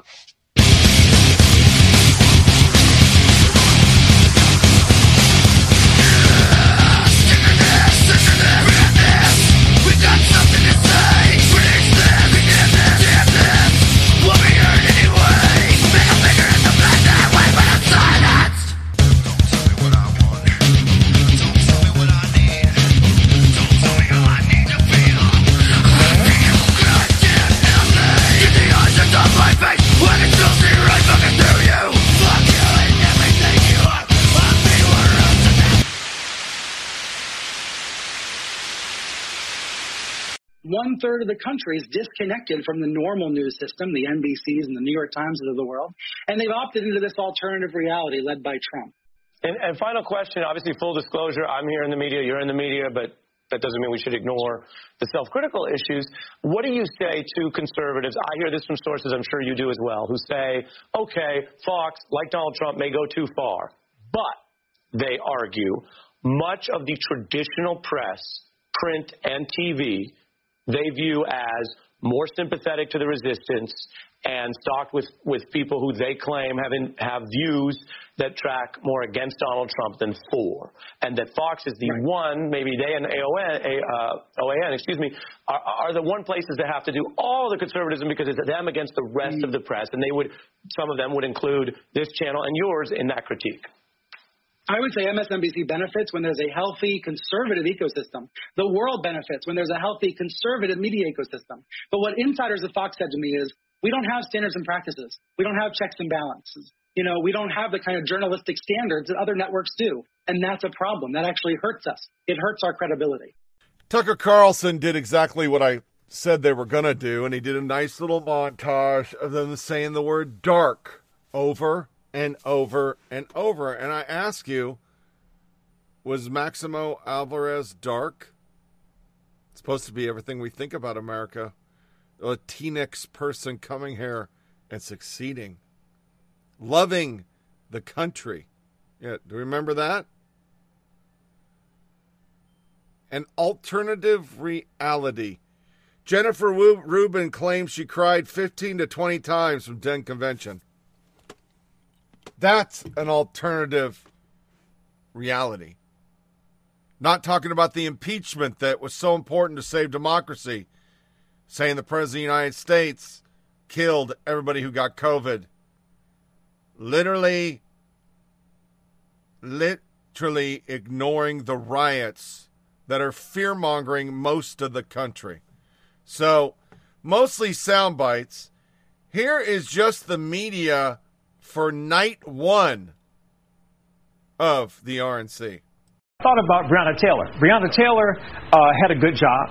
But that didn't keep her didn't keep her alive. Botham Jean had a good job in Texas, and he lost his life. So I, I think it, it's a compelling argument. It's a positive spin, uh, but I, I think there's some question as, as to how far it will resonate in brown and black communities. Tim Scott gave a very impassioned speech, and he talked about Breonna Taylor and George Floyd. He didn't mention Jacob Blake. I didn't hear Maria Elena a lot about COVID 19 or coronavirus, which has disproportionately affected African Americans and Latinos. and Latinos. Exactly. I guess from my perspective, not just as a Democrat, not just as a political strategist, but as a black man, if a party is trying to speak to me, that feels like an opportune moment to show that kind of compassion. Not mentioning what's in the news, it's from your hometown in, in Kenosha.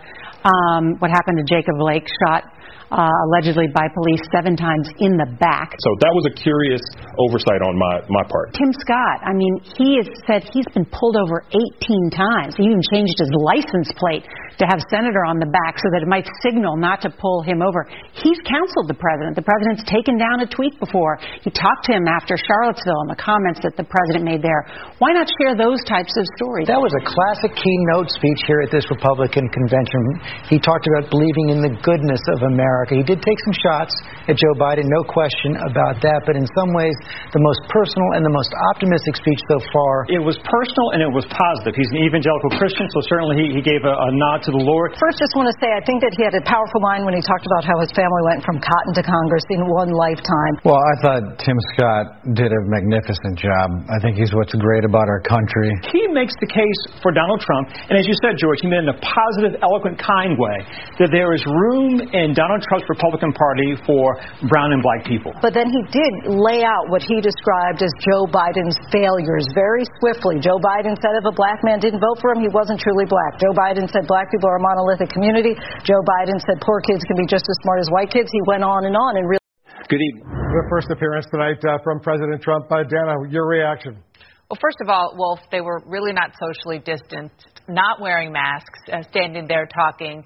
Uh, still, it is pretty telling that the focus for the president's very first appearance uh, at this convention was the coronavirus pandemic, which has killed uh, more people in America than in any other country in the world. Now, we've heard President Trump say the virus will disappear and we have it under control. Well, tonight it was really clear that they're acknowledging what sources have told me for some time that his allies have been pushing the president himself to recognize that this coronavirus is where he is the most vulnerable, and it is the dominant issue in this race. Well, very, very uh, forceful speech, uh, Jake, from uh, Kimberly Guilfoyle. Forceful is one word for it. I, you know, I, I can't help but think that so much of this convention so far is great for Donald Trump's base, uh, and yet. Uh, with a couple of exceptions, is not even remotely reaching out to any voters in the middle. Uh, we've heard a lot of grievance, really, this evening. Um, some of them perhaps understandable, but we've heard from somebody who hates unions. We've heard from somebody who hates Democratic leadership in Baltimore. Uh, we heard from the McCloskeys in St. Louis, who certainly don't like uh, the Black Lives Matter protesters.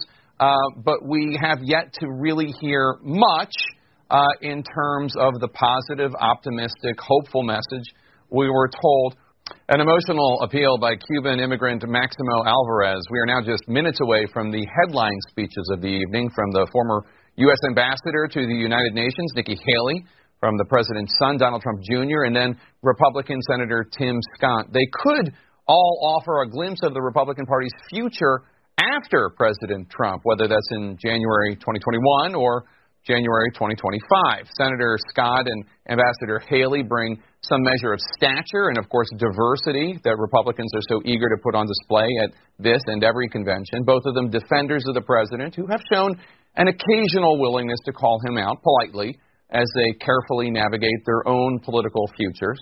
Donald Trump Jr., of course, brings something very different to the mix. While he may lack gravitas, he, he pulls no punches. He is as eager as his father, if not more so, to spread lies and obscenely false accusations about his opponents. That's made him something of a rock star among the MAGA crowd. The president's son, uh, Donald Trump Jr., making a strong case for his dad to get reelected. Also, Jake, making a very, very strong, very negative argument, very dark vision for America if Biden is elected. Yeah, and you know, I'm struck by the fact that usually when a family member uh, of the president speaks at a convention, it's to provide testimony as to how caring and loving that individual is. And, and certainly President Trump is somebody uh, who is perceived as having a significant empathy gap uh, with Joe Biden. Um, but we really didn't hear anything along those lines from the president's oldest son uh, just now about what kind of dad he was, what he's like behind the scenes. It was really a political speech that could have been given by anybody uh, in the Trump administration. Uh, and it was also odd, I, I felt, because he talked about how uh, anybody is welcome in the Republican Party. The Republican Party is the party of free speech. But anybody who has been following the Trump administration knows that critics of President Trump's uh, Dana, are, are not particularly welcome in the Republican Party. We have seen President Trump chase out any number of Republican senators and congressmen, whether Mark Sanford in South Carolina or Jeff Flake in Arizona, Bob Corker in Tennessee, mm-hmm. for offering even vague criticism of the president's policies and the president's uh, tone at times. So it is not the free speech. Telehealth will continue to aid many that are just unable to find transportation or a way to the doctor for regular checkups. This is especially true in rural America. Good evening. We're just going to jump in here for another second in terms of some of the president's claims there, um, mostly about COVID, but also about the, the Postal Service. We're happy to have you here for night one of the Republican National Convention. Uh, we are broadcasting this, of course, by choice. However, it is our responsibility to not unquestioningly broadcast potentially dangerous misinformation, especially of the medical variety. Pandemic? What pandemic? President Trump was greeted by a crowd of supporters in North Carolina today. No masks or social distancing, but plenty of enthusiasm for Trump. There's been a, a real love fest between North Carolina and Trump, right? It's been incredible. President kicked off the Republican convention with a dark warning. This is the most important election in the history of our country. Yeah, it is. Don't let them take it away from you. And his campaign's putting controversial culture war moments front and center at the convention, starting tonight with a speaking slot for the McCloskeys, the St. Louis couple who pulled guns on Black Lives Matter protesters on their property. The president's son, Donald Trump Jr., is expected to go on offense this evening, and the president himself will have a role each night of the convention. The TV producer in chief, proving it's not just his party, but this week, his show. Now that could make it the most powerful storm to hit the area since Hurricanes Katrina and Rita landed one after the other 15 years ago. If that happens, it would upend President Trump's plans to speak at the Republican National Convention on Thursday night or leave him addressing his party while the storm is hitting. These next four days are supposed to be more optimistic and hopeful, but based on what we've seen so far today, there are questions about whether the Trump team are going to stick to that plan. The president kicking things off today gave a speech full of grievances, and he has been painting a fairly apocalyptic picture of what will happen if he is not reelected. Well, right now it feels like a base convention or disaffected Republicans of who they're trying to talk to. But so far, so far, uh, at least this night, it has been a lot of red meat not so much optimism and hope. We've heard a lot of talk about violence in the streets, unrest right now, Black Lives Matter, the police. No talk about what's roiling the streets of Kenosha, Wisconsin. Right and, and what's interesting, if I can, I'm just hung up a little bit about Nikki Haley, a comment that she made. America is not a racist country. I think that that's a statement that a lot of black people, black and brown people, would take umbrage with, including Donald J. Trump. I mean, he said we must put an end to racism. And yet, while we're not hearing about that, we are hearing from the McCloskeys, the, the couple in St. Louis that were brandishing their arms against against Black Lives Matter protesters. Around the world, uh, since President Trump has taken office, the United States' position as a global superpower has declined. He's not trusted by our allies. Our allies generally try to avoid him. And then you had Donald Trump Jr. in a really tough speech. Uh, he talked of Joe Biden as being the Loch Ness monster of the swamp uh, could not have been more aggressive. I don't know how many times he used the term radical left. I think one of the challenges I've had with this evening is the focus on law enforcement. I think it's right to put a nod to law enforcement. I think it's right to call out the lunacy, in my mind, of defunding the police. Uh, in terms of what the Republicans were uh, accomplishing this evening, what they tried to accomplish. You're right, Wolf. I think uh, they definitely were trying to appeal to the base. Obviously, uh, they were uh, uh, showing a lot of diversity in the people that they had uh, speak this evening. It's not representative of the Republican Party as a whole, certainly not representative of the Republican Party uh, or the Trump administration here in Washington, D.C. This idea that the Democrats, who again are a very diverse party, uh, now they have an African American and an Indian woman uh, in the number two slot, uh, that is the fear that they are, are conjuring up. Uh, Tim Scott there, I, I think, is is on, on the one hand uh, trying to reach out to to black voters, uh, but I think he's also uh, there to give white voters who might be worried about voting for someone like Donald Trump, uh, who has said all sorts of uh, racist comments. Uh, it's sort of, I think Tim Scott and Nikki Haley are there to say, listen, uh, maybe Donald Trump isn't as, you know, as racist as you think he is, or as racist as he often sounds, because here is Tim Scott praising him, here is Nikki Haley uh, praising him, and there are a number of other African Americans uh, woven throughout tonight. How much do you think of some of this tonight was sort of giving permission to more moderate white voters that you know what, it's okay for you to vote for Donald Trump despite his rhetoric on his, you know, his some of his racist rhetoric uh, over the last three years. Yeah, I mean, I think that is often what it's about. It's sort of an indirect appeal uh, to white voters when you kind of uh, put black issues, black people, black Republicans uh, front and center, as we saw uh, happen tonight. Uh, Nikki Haley, obviously a, a woman of color, and, and then Tim Scott, and then a couple of other African Americans. I mean, on the whole, the Republican Party actually isn't very diverse. It sort of seemed a little diverse uh, tonight with, with Tim Scott making that uh, final sort of keynote address and then Nikki Haley uh, making a kind of keynote address. But by and large, you know, this is a party that is right now Trump plans to talk every day this week, guaranteeing that the week will be about Trump. That is not a pathway to political uh, rebound in terms of the eyes of his political advisor. We are we have been hearing for a while now that Trump is going to speak every week. It doesn't yeah. seem like he's going to give like an acceptance speech every night. Spent almost an hour ranting um, today. I mean, he's not going to let himself be forgotten, right? In this whatever this is, and thank you for explaining that. I think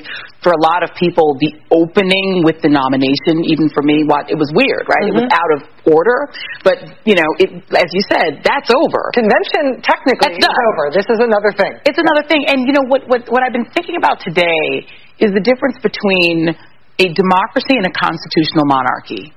In a constitutional monarchy, there are perfunctory votes, but the monarch is still the monarch. The king is still the king. The royal family is the royal family. There's nothing you can do about that. Mm. And if the royal family has done misdeeds, and if courts want to dig into potential illegality, well, that doesn't matter. They are the royal family. And the, the Trumps come across as if they do believe that America has a royal family and it is them. And so it's interesting to watch them create a pageantry about the Trumps, but not about the Trumps the way that last week was, a, was about the Bidens. Last week was about the family, the cohesion, the loss, the things they've suffered, the way they've come together, the way they were brought together. The same thing with Kamala Harris, her family, the blended family. It was about them as human beings. This isn't about the Trumps as like people with friends and family and loved ones. It's about them as our American monarchical entity that you mm. cannot eliminate. That, you know, Donald Trump came out and said, say 12 more years. That's exactly what Putin's given himself, 12 more years. He's sort of, it's almost as if the election doesn't matter anymore. Because as far as Donald Trump and his family are concerned, they've established themselves as monarchs. And if they have to. Now, the thing I didn't expect was them to do exactly what I said they would do. Lockstep. I mean, just making up any reason to dog stuff. And I definitely did not expect him to go this far on Tim Scott. Remember, there are two things that the left hates worse than anything else. There is gun owners and Christians, they're about the same but any African American or Latinx who doesn't vote like them or think like them, well, they just don't count. And the stuff they said on air about Tim Scott, basically, he's an Uncle Tom, that's some racist ass shit. I thought about Breonna Taylor. Breonna Taylor uh, had a good job but that didn't keep her didn't keep her alive. Botham Jean had a good job in Texas, and he lost his life. So I, I think it, it's a compelling argument. It's a positive spin, uh, but I, I, think there's some question as, as to how far it will resonate in brown and black communities. Tim Scott gave a very impassioned speech, and he talked about Breonna Taylor and George Floyd. He didn't mention Jacob Blake. I didn't hear Maria Elena a lot about COVID 19 or coronavirus, which has disproportionately affected African Americans and Latinos. and Latinos. exactly. I guess from my perspective, not just as a Democrat, not just as a political strategist, but as a black man, if a party is trying to speak to me, that feels like an opportune moment to show that kind of compassion. Not mentioning what's in the news, it's from your hometown in, in Kenosha. Um, what happened to Jacob Blake, shot uh, allegedly by police seven times in the back. So that was a curious oversight on my, my part. Tim Scott, I mean, he has said he's been pulled over 18 times. He even changed his license plate to have senator on the back so that it might signal not to pull him over. He's counseled the president. The president's taken down a tweet before. He talked to him after Charlottesville and the comments that the president made there. Why not share those types of stories? That was a classic keynote speech here at this Republican convention. He talked about believing in the goodness of America. America. He did take some shots at Joe Biden, no question about that, but in some ways, the most personal and the most optimistic speech so far. It was personal and it was positive. He's an evangelical Christian, so certainly he, he gave a, a nod to the Lord. First, just want to say, I think that he had a powerful line when he talked about how his family went from cotton to Congress in one lifetime. Well, I thought Tim Scott did a magnificent job. I think he's what's great about our country. He makes the case for Donald Trump, and as you said, George, he made it in a positive, eloquent, kind way, that there is room in Donald Trump's Republican Party for brown and black people. But then he did lay out what he described as Joe Biden's failures very swiftly. Joe Biden said if a black man didn't vote for him, he wasn't truly black. Joe Biden said black people are a monolithic community. Joe Biden said poor kids can be just as smart as white kids. He went on and on and really uh, made a compelling case. And yeah, you can fact check it to death. We could fact check this convention all night. People yeah. who are saying you didn't fact check the Democrats, they are not lying the way Trump does. Yeah. Do politicians lie? Yes. Of course. Do both parties engage in it? Yes, I'll give you the full Guilfoyle. Yeah. But not like Donald Trump. Yeah. Nobody lies the way this man does, has, and will that I've ever seen in politics. Yeah. So he's lying to you. He's lying. He's lying, and it's. Uh, it, and these people are all his echo. I mean, one's his son. You know, the other one is his son's girlfriend. You know, so okay. But Tim Scott, uh, you know, look, they're carrying water for him. You know, Tim Scott uh, was very careful about what he didn't mention. His personal story is compelling. That he, that he, well, he's very careful about what he didn't mention. That's right. And that he all but avoided the 2016 convention. Why? Mm-hmm. All of a sudden, Donald Trump is his best friend, but he all but avoided. I think he went to maybe a South Carolina caucus or something, or, or a right. few things. And but again, did not that have happens. a big presence. That happens that Don Lemon runs against Chris Cuomo, and then Chris uh, gets the ticket, and Don says, "Look, he's our best bet." Tim but, Scott but what I'm saying is, Don Lemon, we've never heard Don Lemon say, look, don't vote for Chris Cuomo, not just because of the policy. Yeah. This guy is a lying demon who is going to hell. That's what Lindsey Graham called him. Yeah. You know, Ted Cruz called him a pathological liar and a person of no morality. You know, these people knew who Trump was, and now they're pretending it's okay. Yeah. It's a tough sell. Lindsey Graham called him racist and a lot more things, and a lot of other people who are now his best friends. But we will talk about that more. We have a whole lot to get to. A whole lot of what we heard at the Republican National Convention tonight was just plain dishonest. It really was. The Republicans last week ripped the Democrats' convention for being dark and promised that theirs would be more optimistic and hopeful. Let me play a sampling of some of the speeches we heard last night. It's almost like this election is shaping up to be church, work, and school versus rioting, looting, and vandalism. They'll disarm you, empty the prisons, lock you in your home, and invite MS 13 to live next door. Your family will not be safe in the radical Democrats' America. Far left Democrats in our school district made this shooting possible.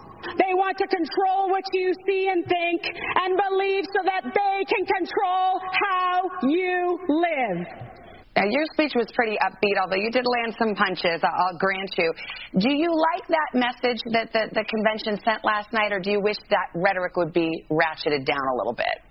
Uh, in terms of what the Republicans were uh, accomplishing this evening, what they tried to accomplish. You're right, Wolf. I think uh, they definitely were trying to appeal to the base. Obviously, uh, they were uh, uh, showing a lot of diversity in the people that they had speak this evening. It's not representative of the Republican Party as a whole, certainly not representative of the Republican Party uh, or the Trump administration here in Washington, D.C. This idea that the Democrats, who again are a very diverse party, uh, now they have an African American and an Indian woman uh, in the number two slot, uh, that is the fear that they are, are conjuring up.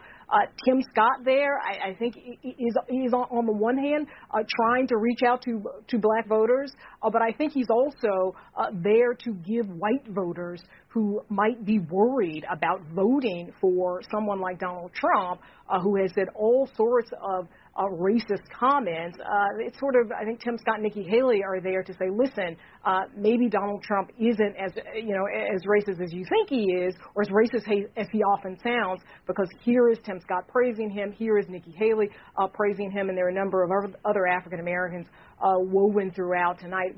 How much do you think of some of this tonight was sort of giving permission to more moderate white voters that you know what, it's okay for you to vote for Donald Trump despite his rhetoric on his, you know, his some of his racist rhetoric uh, over the last three years.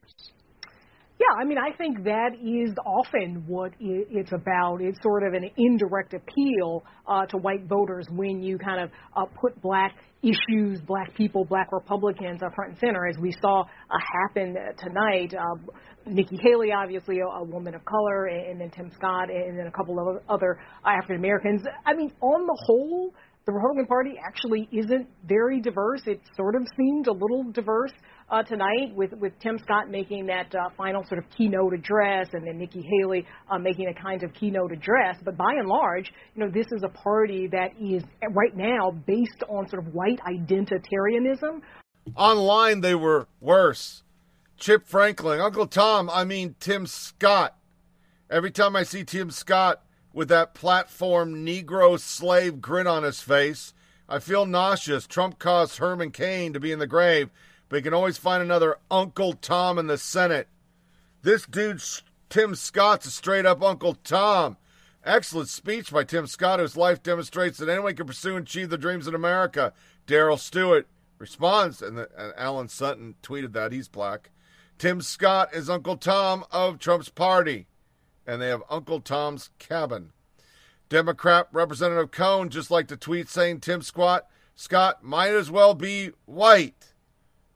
Uncle Tom, Uncle Tom, Uncle Tom. And these, these are white people saying Uncle Tom. Yeah, that's okay though. And then night two, I could play what they said, but what's the fucking point? Here's how they broke in, because they broke in a million times. They covered barely any of the RNC convention. I watched on well, I haven't watched last night yet, of course, because I started this bitch, you know, three o'clock in the morning. Um, I I actually didn't watch night three yet. They just recited Biden's narrative for him, because that's what they do.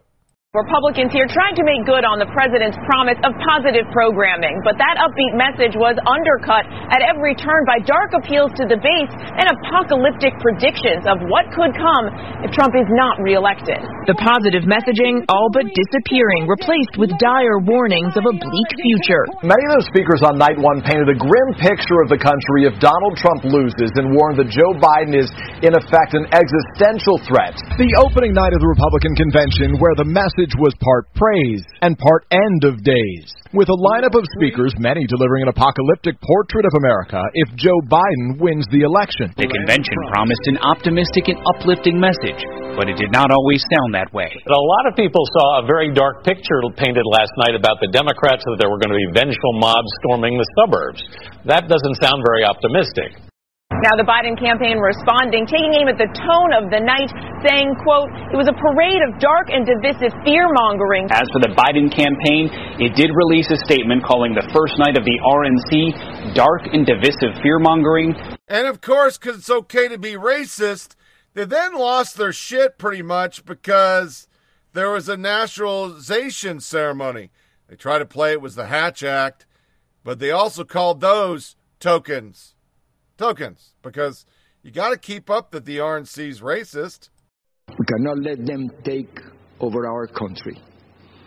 I heard the promises of Fidel Castro, and I can never forget all those who grew up around me, who looked like me, who suffered and starved and died because they believed those empty promises.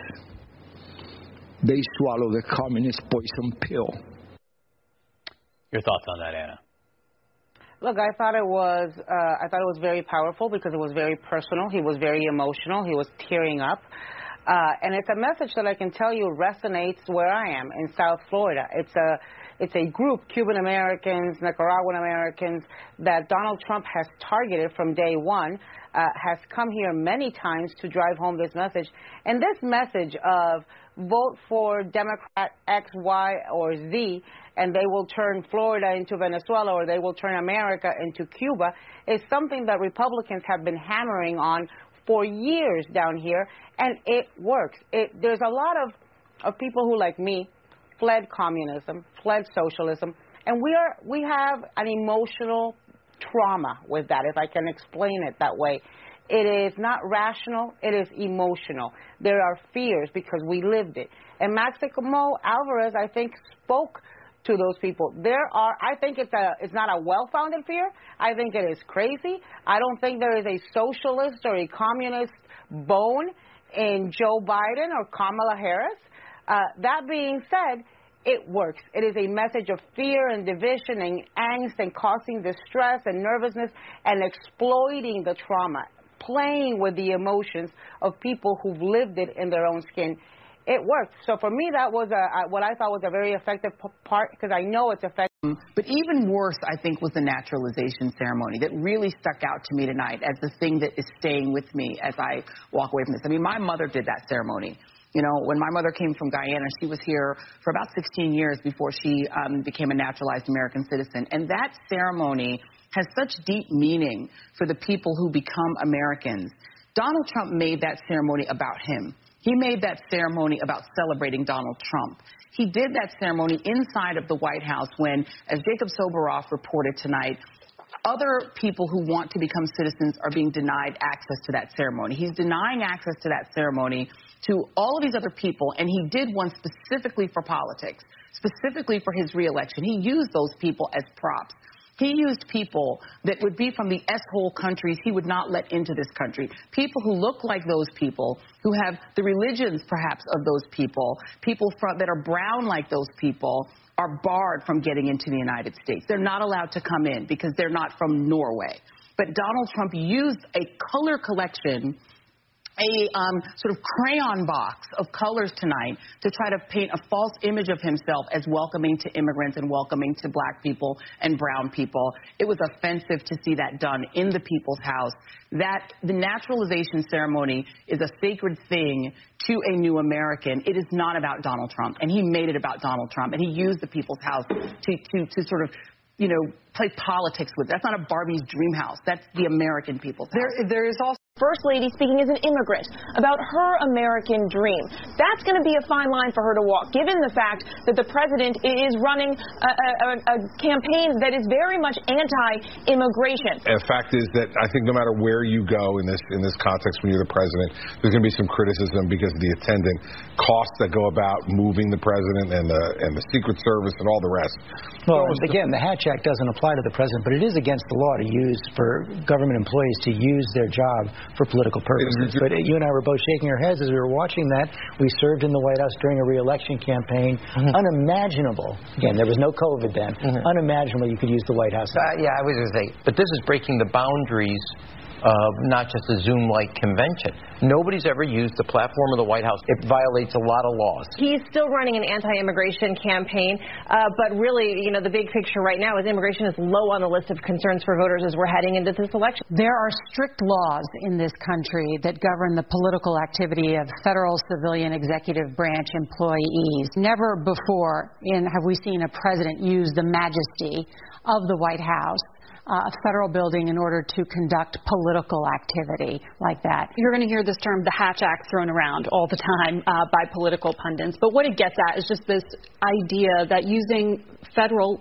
assets, which are paid for by us taxpayers in a political way, uh, is undermining of the institutions and democracy itself. I mean, what you're seeing there, it's also interesting that the acting secretary was just recently found to be unlawfully serving in the job he is was just introduced as, as holding. Would you allow the White House to be used to hold a political well, event? first of all, You're also a lawyer, John, too. yeah, I'm a lawyer.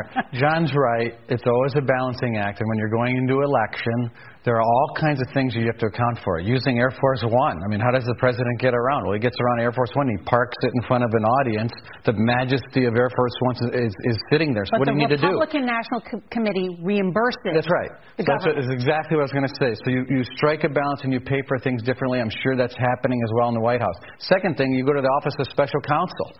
And they write a letter and they analyze it and they say, you know, we looked at this. We've got a letter from an independent group of lawyers that say you can do this speech from the White House. And then you also have They freaked out about the Hatch Act. I could play that too, but I won't because, I mean, what's what's the point? It's what they do. You can't step out. Don't you fucking step out. It's not authorized. And I could play Nick Sandmann, who I thought did a great speech, and I loved how he put on his hat. Joe Lockhart from CNN.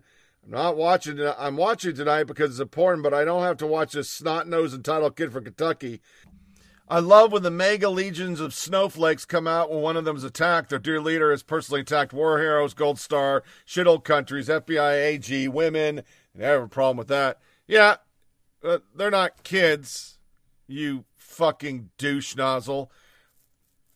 But now this news pulled out an Indian, the Indian, and had him come out. Not going to play that. They had a whole segment of him not bringing hate and love when he was a professional protester. When Tucker Carlson is the only person I've seen, because I didn't watch him back then, literally play where they're calling him cracker bitch, gonna rape your mom and all that shit, the black Israelites, and the actual audio of somebody going, we got him, as they walked away so they could use that politically. Because once again, they were professional protesters. He wasn't just an Indian playing bongos.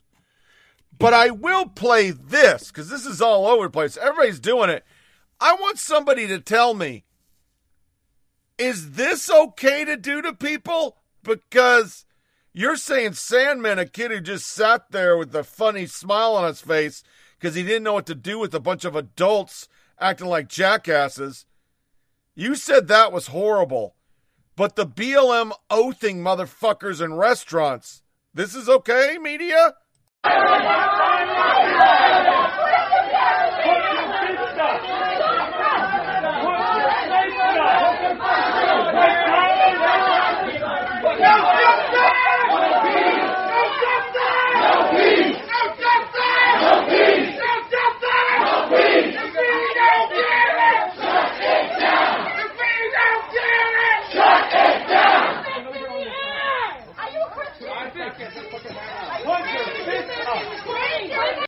Media didn't, CNN didn't cover that.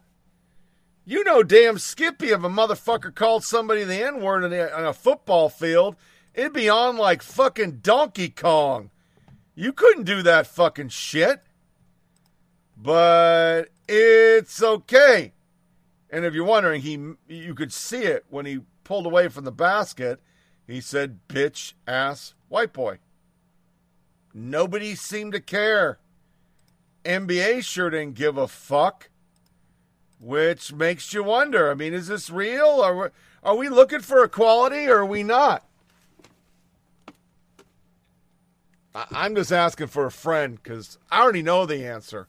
It has nothing to do with it. So we're gonna play uh, the freak out of all freakouts. Here's uh, Donna Brazile losing her shit and Yamiche Alcindor lying three fucking times about the RNC because, god damn it, it's better than we thought. world. Because after 400 years, my family I can don't know. vouch That is not what anyone walk out this house without fearing violence. No one is saying that. Tammy, listen, Donna, yes, you are. Because you're You can you are saying that to me. you are saying, what are you saying to me? You- What last you're night saying to me. what- what was it that- about no, no, Tammy, you need to listen No, as yes, well. what was? You want to know what Tammy's saying to you. So let Tammy answer. I'm to you. And what you do is you ignore the pains of people who are hurt. You ignore the pains of that you people who did not just feel you could to relate to? You Tammy, hold on one second. ignoring What that, was it Tammy. You're that? You're Tammy, hold on one second. Tammy, So, so Donnie, your point is you're ignoring 400 years. So let Tammy answer you. Don't, don't, don't, don't be so condescending and patronizing I to want to tell know. me. To No. tell me I want to know what you didn't tell my story. Tell me the story of people let her who answer are you. Let her struggling answer to you. live. She To just breathe described- are just as She important. just- She doesn't She- want an answer. Donna, Donna Donna, doesn't want an answer. I mean, that's So what let you her- say. let her I answer. Patronizing. Let her answer. want an answer. When you say that. No, no, no, Tammy. No, Donna, hold on. Donna, hold on. Tammy, answer. Did you did you put down four? Did you ignore 400 years? Uh, yeah, yeah, Yes, she did. none of Yes, us she did. She None of us she are. ignored, I asked she Tammy. ignored- She ignored the me- reality of what is happening. She's ignoring No, it yeah. they don't see it. Yeah, no, Tammy, no, I see it every day. I see the violence, you gotta let her finish. You, you gotta let her finish. Brian, but you got you, but. Brian, You you, got me up this morning to, to, to let me listen to this diatribe. No, take a little to the Someone time. who does not live my existence and does not recognize my existence. You do not recognize my existence, Tammy. You do not recognize my existence. I, I, You she, do not wait, wait, recognize let's just my make it clear. existence. We were here. on the Do not same recognize- page. Yes, let's both you calm down. No, let's just, this is it. You, we brought you up for one reason, to talk about night one and preview night two if we had the time.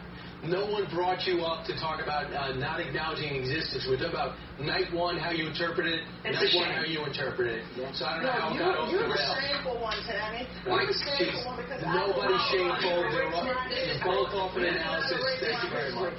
I want to bring back Yamiche. I'll send her our White House correspondent, Lisa Desjardins, our Capitol Hill correspondent. Um, and, and Yamish, what we are seeing is an aggressive attempt on the part of this party and of President Trump to say, I'm not a racist. We heard that from Herschel Walker a few minutes ago. We're hearing now from, from uh, State Representative Jones of Georgia uh, to saying this president does have support among black Americans um, to push back on the narrative uh, that they say is not the whole picture about him. That's right. And the Republican Party as a whole in 2012 did a really long autopsy trying to figure out how to expand their base and how to diversify the party. Then came Donald Trump, and he did the exact opposite of what the party said. He focused on racial division, he focused on immigration, he called immigrants rapists and criminals. He said we needed more police, not less police. And then, of course, while he's in office, President Trump has really, really beat up on the Black Lives Matter movement. He's called it. He's called people anarchists. He's called them not good for America. Um, he's really called into question whether or not people should be taking to the streets after we see deaths like Jacob Blake in Wisconsin or George Floyd in Minnesota. Um, so the RNC in, tonight is really trying to push back on that notion. But critics of President Trump say that no matter what people around him say, the president himself has really been the person giving his critics their ammunition. We can think back to his response after Charlottesville when he said there are fi- very fine people that go to Nazi rallies, and even now, as we're in the midst of this racial reckoning, he's talking about the idea that he doesn't think that police reform or systemic racism is, is as widespread as Democrats make it be out to seem. I know the sound on that sucked, but it, yeah, that's that's our media right there. You can do a direct correlation between things not going good poll wise for the left and Nancy Pelosi and Donna Brazile freaking the fuck out. And it's not going well. So let's go to just print stuff. Fuck this bitch. Celeb hyenas assail FLOTUS during RNC speech. Here's Sarah Silverman. I have to admit, Melania is a pretty sexy, lying ass, complicit pig. That's nice. Kathy Griffin verbally abused the First Lady on Twitter while tweeting during the ser- seriously fuck this bitch. The real sensible thing is to hate someone for. Miss Griffin's addition to calling her racist, liar, and enabler, the always horrible John Cusack, mused about Trump being called call girl or sex worker at one point in her life in his recent tweet. Washa Bachter wrote, You know, she was a sex worker, and who knows the truth about such things? That's not what's wrong. It's being a racist liar enabler. Yeah. Cardi B, didn't she used to sell that wet ass pussy? Yeah. There you go. That's that's nice. Let you say that about uh, Michelle Obama or Dr. Biden. Yeah. Not going to go over well. And then we have other articles 11 Crazy and Love of Camellia. I usually play these, but we played most of them. Uh, number 11. Oh, why is Obama S. Kamala such a terrific conservative choice? Michelle Miller. Not, not at all. Mm-mm. I'm sorry. That was uh, Valerie Jarrett. I'm sorry. She said it. A defining moment in history. Each moment in history has a significance, but this is a defining moment in history. This is something that the history books will chronicle, and people look at this moment to see how to navigate for the future. She's someone who doesn't take tea for the fever. She can fight anyone at any moment. She can knock down the hardest or the staunchest person who's against Biden Harris ticket or against the American public because she's standing next to Joe Biden saying she's part and trying to make this we the people. That was April Ryan. She's a journalist. Number nine, Harris has the skills to purge Trump White House white nationalists from the government. Jason Johnson, we played it. Number eight, will Biden Harris be able to overcome the racism and sexism? Savannah Guthrie and Susan Rice. Uh, Harris punches through the Zoom, Anderson Cooper. Trump will throw a kitchen sink of racism and sexism, Nia-Malika Henderson. Harris nailed it, gave a fantastic speech for one of her finest performance. That same person. Mike Pence is shaking in his boots, said Douglas Brinkley. Going wild for a candidate who cares about equality, Mika Brzezinski. Biden plus Harris, hope reborn, said Van Jones. Trump is living every single day in fear of Harris, said Lauren o- Lawrence O'Donnell. That's our number one. Bonus quotes. Uh, smart Americans are ready for a dream team of Joe and Kamala. Host James Corden, big news today. Actors Jamie Lee Curtis, big news, big news, fabulous news. Corden, uh, we played it. And then, of course, the purse, uh, some kid's Jessica Chastain superhero doll. Then we have the top 10 gushing over DNC and Joe Biden's finest hour. Number 10, marveling over Michelle. Alisyn Camerota. She, Michelle Obama, covered every base. She even went as practical as how people should vote in November, you know. John Berman. The necklace. The necklace literally said vote. There was no subtlety. Camerota, which people are now clamoring for this morning, of course. I know I am, Berman said, because she wore it. Number nine, take us to shirts, Michelle, Joy Reid. Mich- um, Maddow melts for Michelle. There's nobody like her in the world. She's got the sort of centered wisdom that I feel like she moves people in the way that other people don't do. Listen, I hate politics, but I've also seen the president close, and if you think it can get worse, I'm here to tell you it can. Send chills through me, not down her leg. Number seven, amend the Constitution. We covered that. Six, wowed by Obama's chill inducing and history shaking speech. Anderson Cooper and Gloria Borger. Number five, Democrats only one standing in the way of GOP's assault on the pillars of democracy, Joy Reid. Boffo review for Biden's speech from Andrea Mitchell. I have to say, having watched Joe Biden in the 70s when he first ran for Senate, I've never seen him deliver a better speech. Oh, really? Because it was taped. He probably did 40 takes. When he talks and you say so optimistically, saying, Are we the generation that can wipe the stain of racism for a national character? I think we can. It was all hopeful, upbeat, optimistic. It sounded like a presidential address rather than address to a convention. Chuck Todd waddles over. The Democrats have laid out a marker, and Joe Biden closed it very well. This is a unified Democratic Party, more unified than any of us thought it would be a year ago. Oh, really? Do you believe that, Chuck? Three, best speech ever. Jake Tapper, Wolf Blitzer, we covered it. Two, simple minded Schmidt, Trump bad, Biden good. We played it. Number one, applauding Joe Biden's finest hour. This was his finest hour. Joe Biden gave what I believe was the speech of his life. I thought it was well crafted, well delivered, and a key message. I will be a Democrat candidate, but I will be an American president. He took it to Donald Trump, took the fight to Donald Trump. But this was ultimately a message of unity to the country, and I thought again the best speech I've ever seen him deliver. Jon Karl. Hmm. So the RNC to just oppose. Here's the New York Times from Ben Shapiro. This New York Times rundown, speakers of day two Republican National Convention, is hilariously biased. Like, laugh out loud. Here's a description of Nicholas Sandmann. It doesn't tell the full story, I think. Sandmann, a teacher, teenager from Catholic High School in Kentucky, who was involved in a confrontation with a Native American man at a protest last year. There's a lot of info left out. Here's a description of a mother who lost her son in a car accident with an illegal immigrant. Marianne Mendoza was someone killed in a car crash with an undocumented immigrant. She is a consultant to We Build the Wall, the group whose activities led to Stephen K. Bannon's indictment.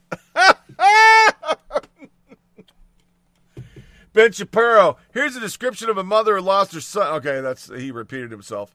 Uh, Eric Trump, the president's son and executive vice president of the Trump Organization, it was reported this week that the New York Attorney General has asked a judge to order Trump to submit a questioning under oath. What has that got to do with his speaking? Uh, Melania, the first lady, while known for her Be Best campaign, she has kept a lower profile than many first ladies. Her convention speech in 2016 was lifted partly for Michelle Obama. You catch it? Yeah, that's nice. So much journalisming, he said. Masked vigilante Phil. At the bottom of the piece, this is what it said. This is what the New York Times printed. Republican convention speakers mounted a revisionist defense of President Trump's record, and the party embraced the grievance of his base. They don't even cloak their bias anymore.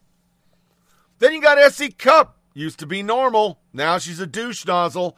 Your job as a journalist is not to be liked, it's to hold power, people in power accountable, even if it means they dislike you. You have friends in high places. You're doing it wrong. Soledad O'Brien, I'm trying to figure out how to like this 700 times. The entire world. So, what's your job as a Democratic strategist? Doug Bailey, no. You keep people informed with accurate, honest, unbiased information. That's a job, period. Then you can step back into your other role and with us, the people, we all will hold those in power accountable. You're the problem. Your journalists acting like celebrities. Cincy Browncoat, my favorite, may want to talk to Nick Sandmann about how that, or have you and your colleagues forgot his name. Terry, this is so annoying and so you. It's a reporter's job to report the news unfiltered, not a journalist's job to tell Americans what to think. Since you are neither a reporter nor a journalist, I understand why the concept is lost with you. Lisa H. Turnage, so hold Biden accountable.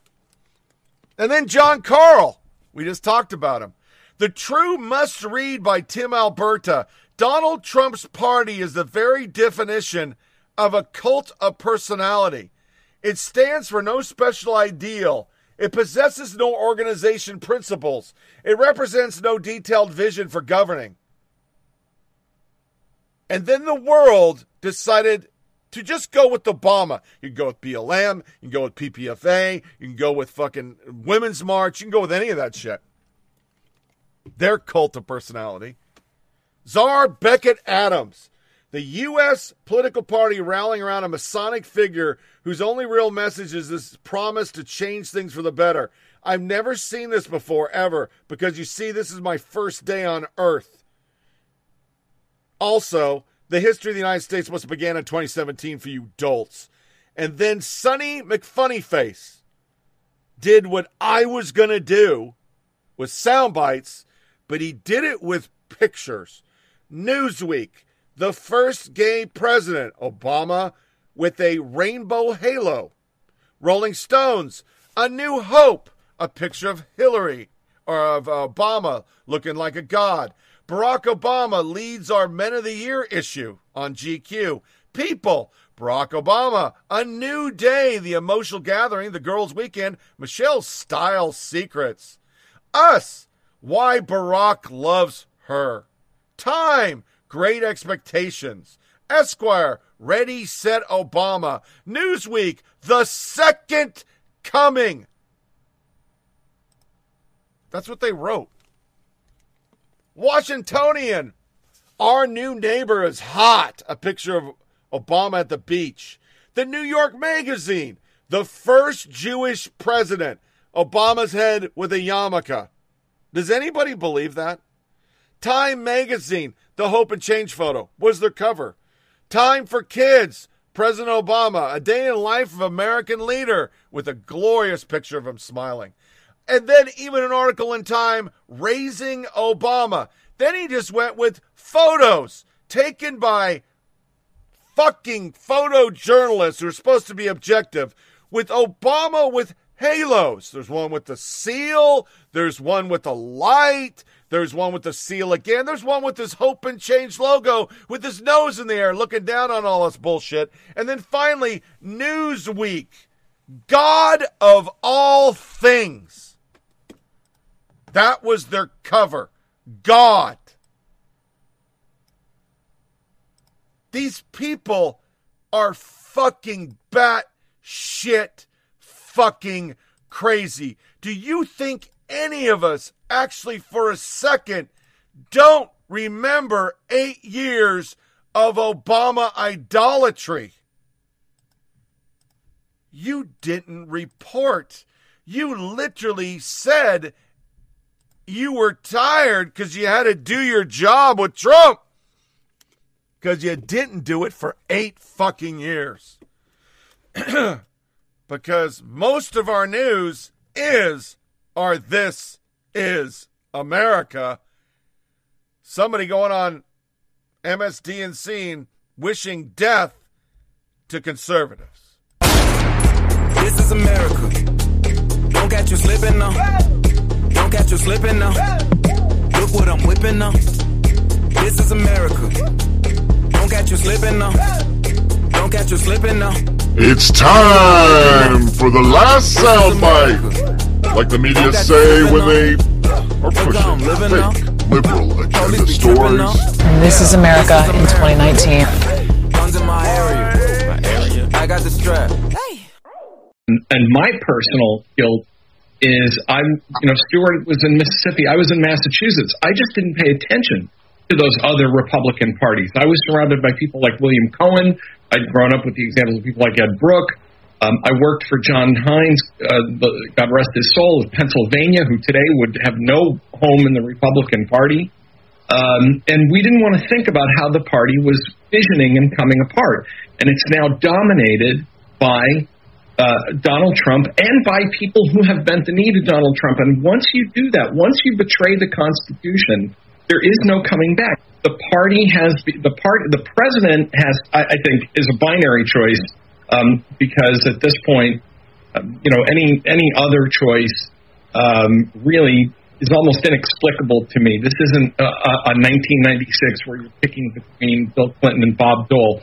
This is really a time for choosing, but also that that there has to be a voice raised and a vote cast against the enablers. Um, you know, we're all former, we're either current or former Republicans. We all have a sentimental attachment to the Republican Party. We all loved Old Yeller, but at some point you have to take Old Yeller behind the barn and put him down.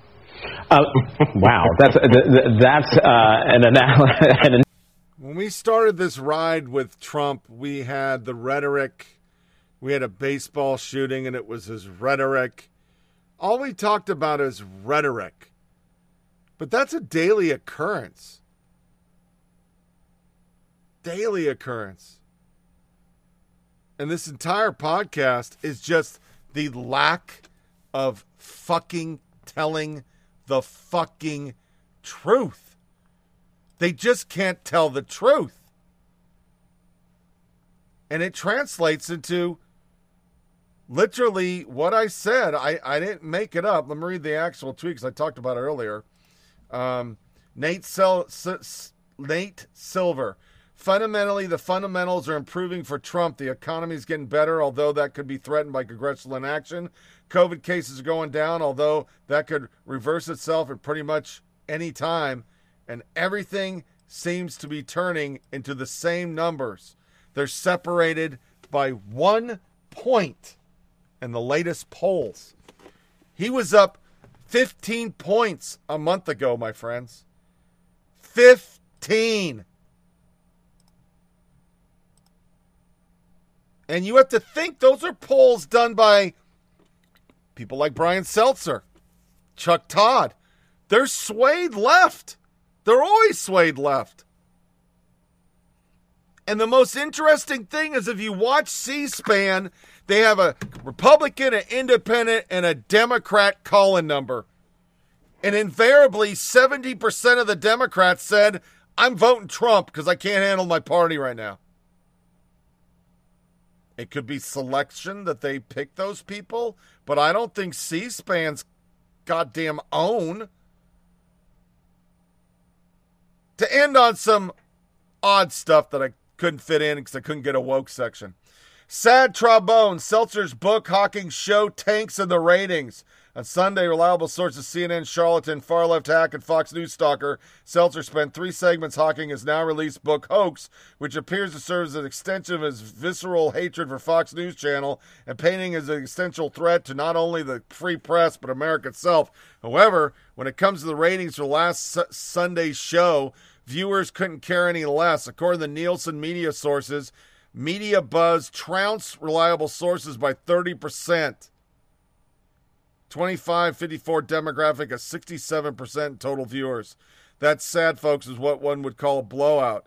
Low ratings are very on brand trait for citizens of Zuckerville, along with the fact that he enjoyed his litany of interviews on both CNN and fellow liberal networks. But wait, there's more. As of the post publication, MRC VP for Media and Publication Brent Baker had over 588,000 views for his video tweet of Stelter making the case for TV networks to muzzle portions of the RNC. Meanwhile, Nielsen and Stelter's rating at 1 million total viewers and 218,000 in the demo. So Baker already got more views for a video tweet on his account of 4,100 followers than Stelter in the demo. Self, uh, and it's, it's all about his book. Um, let me do a Google search. This, this could backfire for me, but that's okay. Uh, Brian Stelter's book. Brian Stelter book. Let's see how it's selling. Uh, hoax.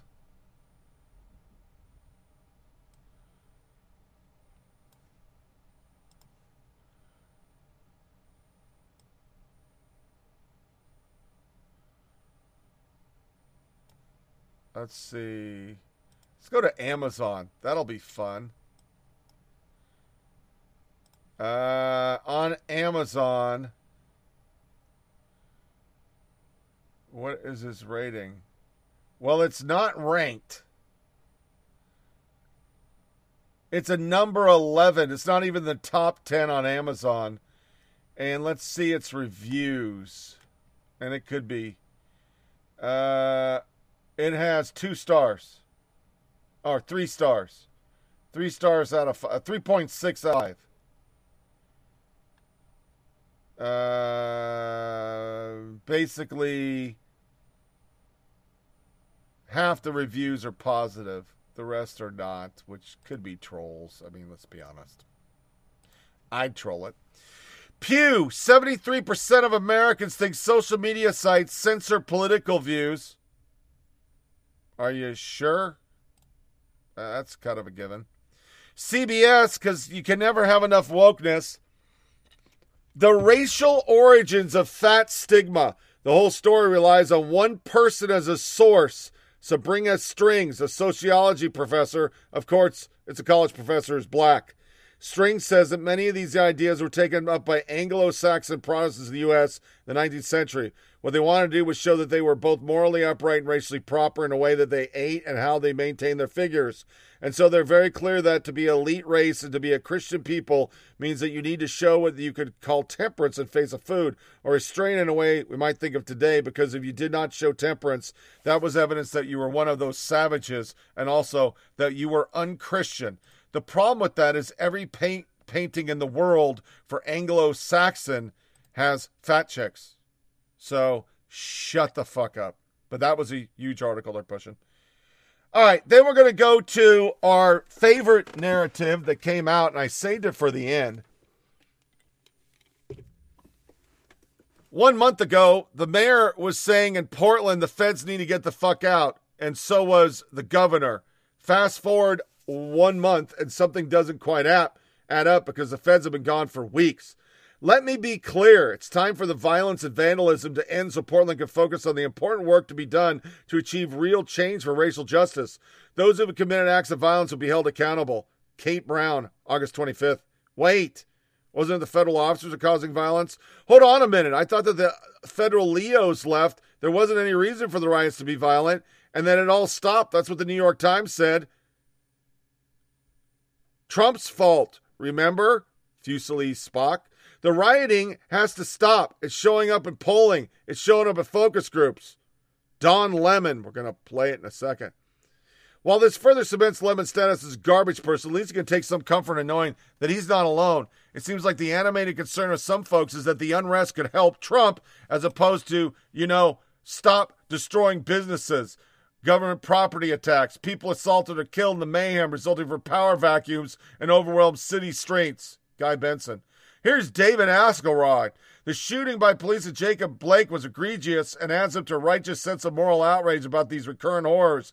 But make no mistake, arson and rioting played right into Donald Trump's hand and the primal fear message we heard so frequently last night.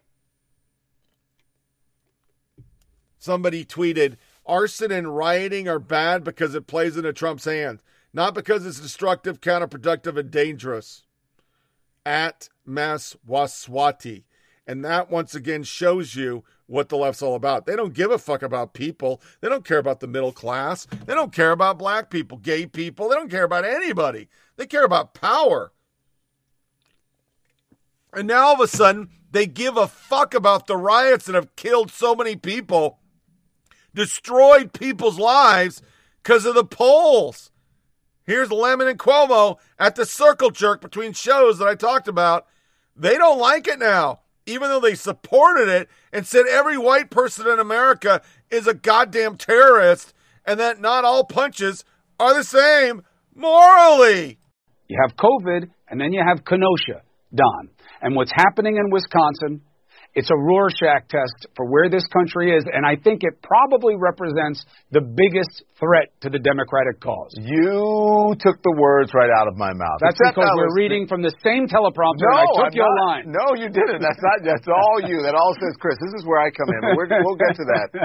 But when you said it's too little, too late, I don't know about that. I mean, we still have a lot of time left until election day, and I do think that uh, this what you said was happening in Kenosha is a Rorschach test for the entire country, and I think this is a blind spot for Democrats. I think Democrats are ignoring this problem or hoping that it will go away, and it's not going to go away.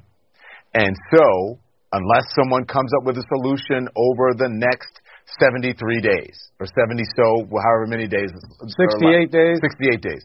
So it's not going to the the problem is not going to be fixed by then. But what they can do, and I think maybe Joe Biden may be afraid to do it. I'm not sure. Maybe he won't. Maybe he is. He's got to address it. He's got to come out and talk about it.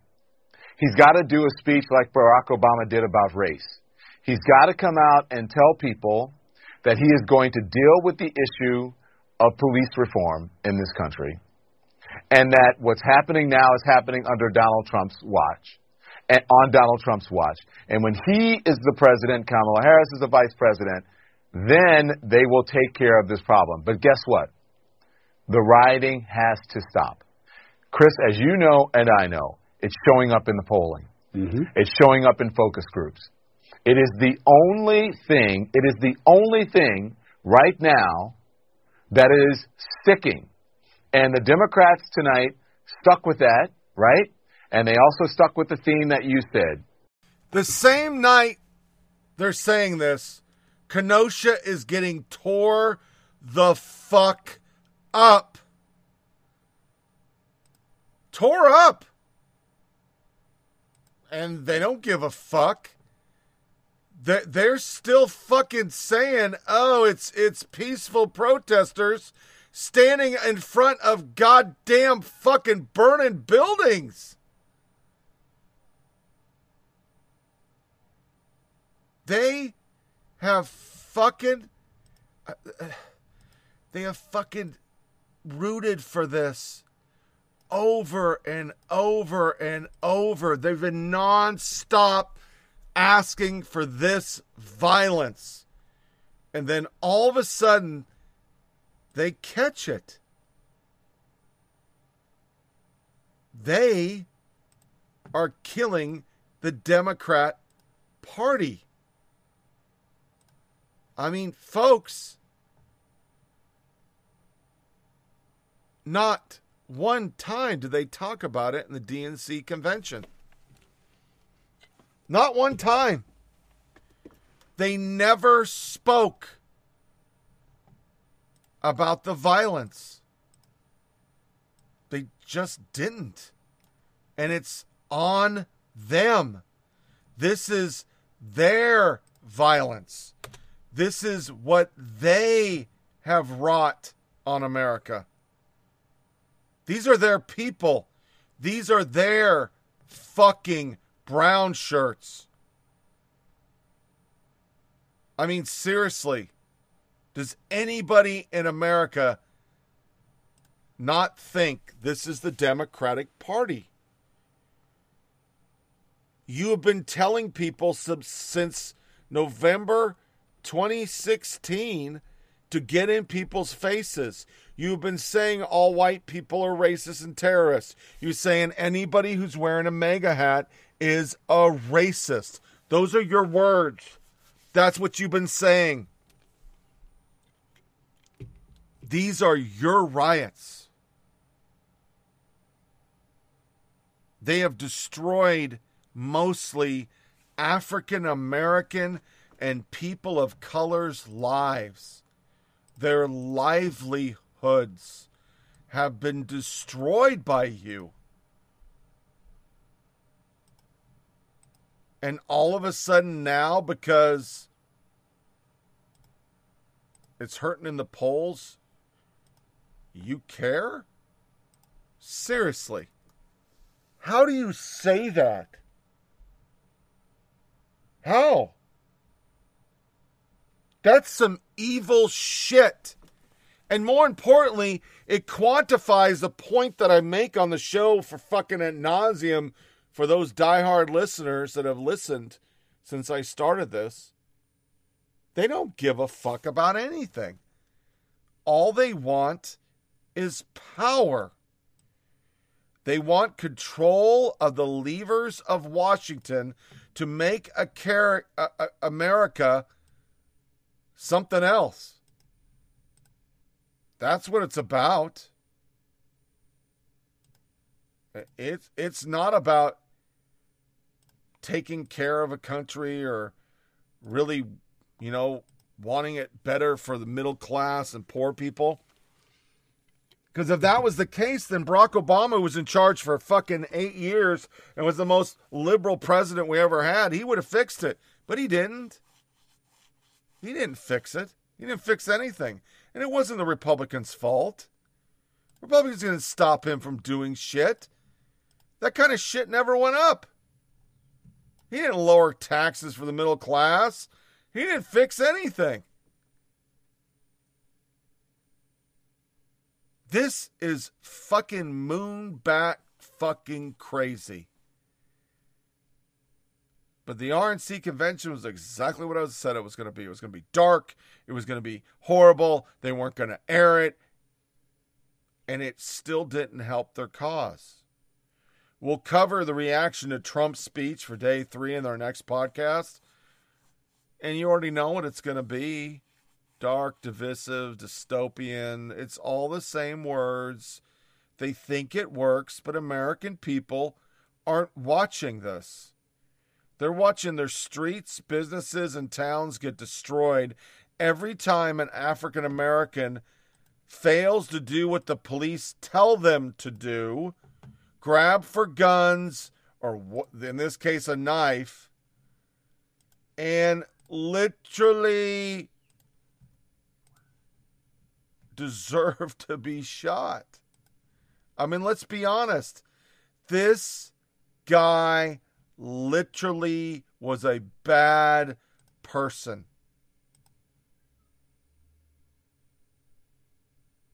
Sexually assaulting a kid, and the media just let it go because of his skin, skin color. What's more racist? That or tiki tortures in Charlottesville? What's more racist? You're literally doing everything based on the color of the skin. And nobody wants to talk about that there were people of color as the officers involved with it, for fuck's sake. But if you can say unarmed black man, you can further the cause of getting people out in the street, and you think that's going to make people vote your way. It's not working. A black lady that I follow on fucking Twitter said it right. BLM's just creating racism. That's all they're doing. And if Nick Sandmann is a horrible human being that doesn't deserve airtime as a kid who did nothing wrong and was accosted by professional protesters on the left that are not much different than what's happening right now in our streets with professional protesters accosting and being trucked all over the country to protest every fucking thing the left wants protests. But it's okay to go make people take BLM oaths? We started with an article about the cult of personality. Who's the cult now? And this wraps up another episode of Flyover Politic Podcast. Please feel free to share it with family friends. Send comments to FOPPODCAST at gmail.com. FOP podcast, gmail.com. Get the show on SoundCloud, Podcast Addict, TuneIn Radio, Google Play, iTunes, Blubrry, Stitcher, Downcast, Pocket Cast. Remember to check out the Twitter account at FOP Tony Reed.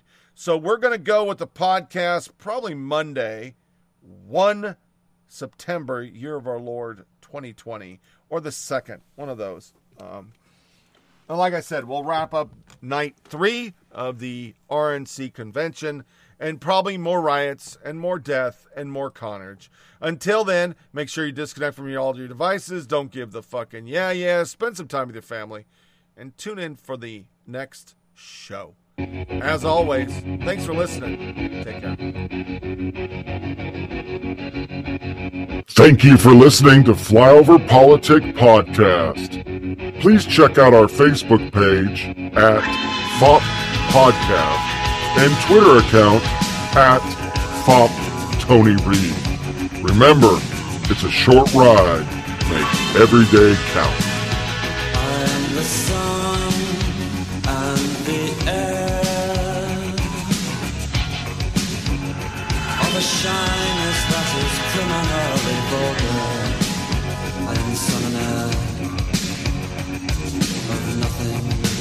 Particular.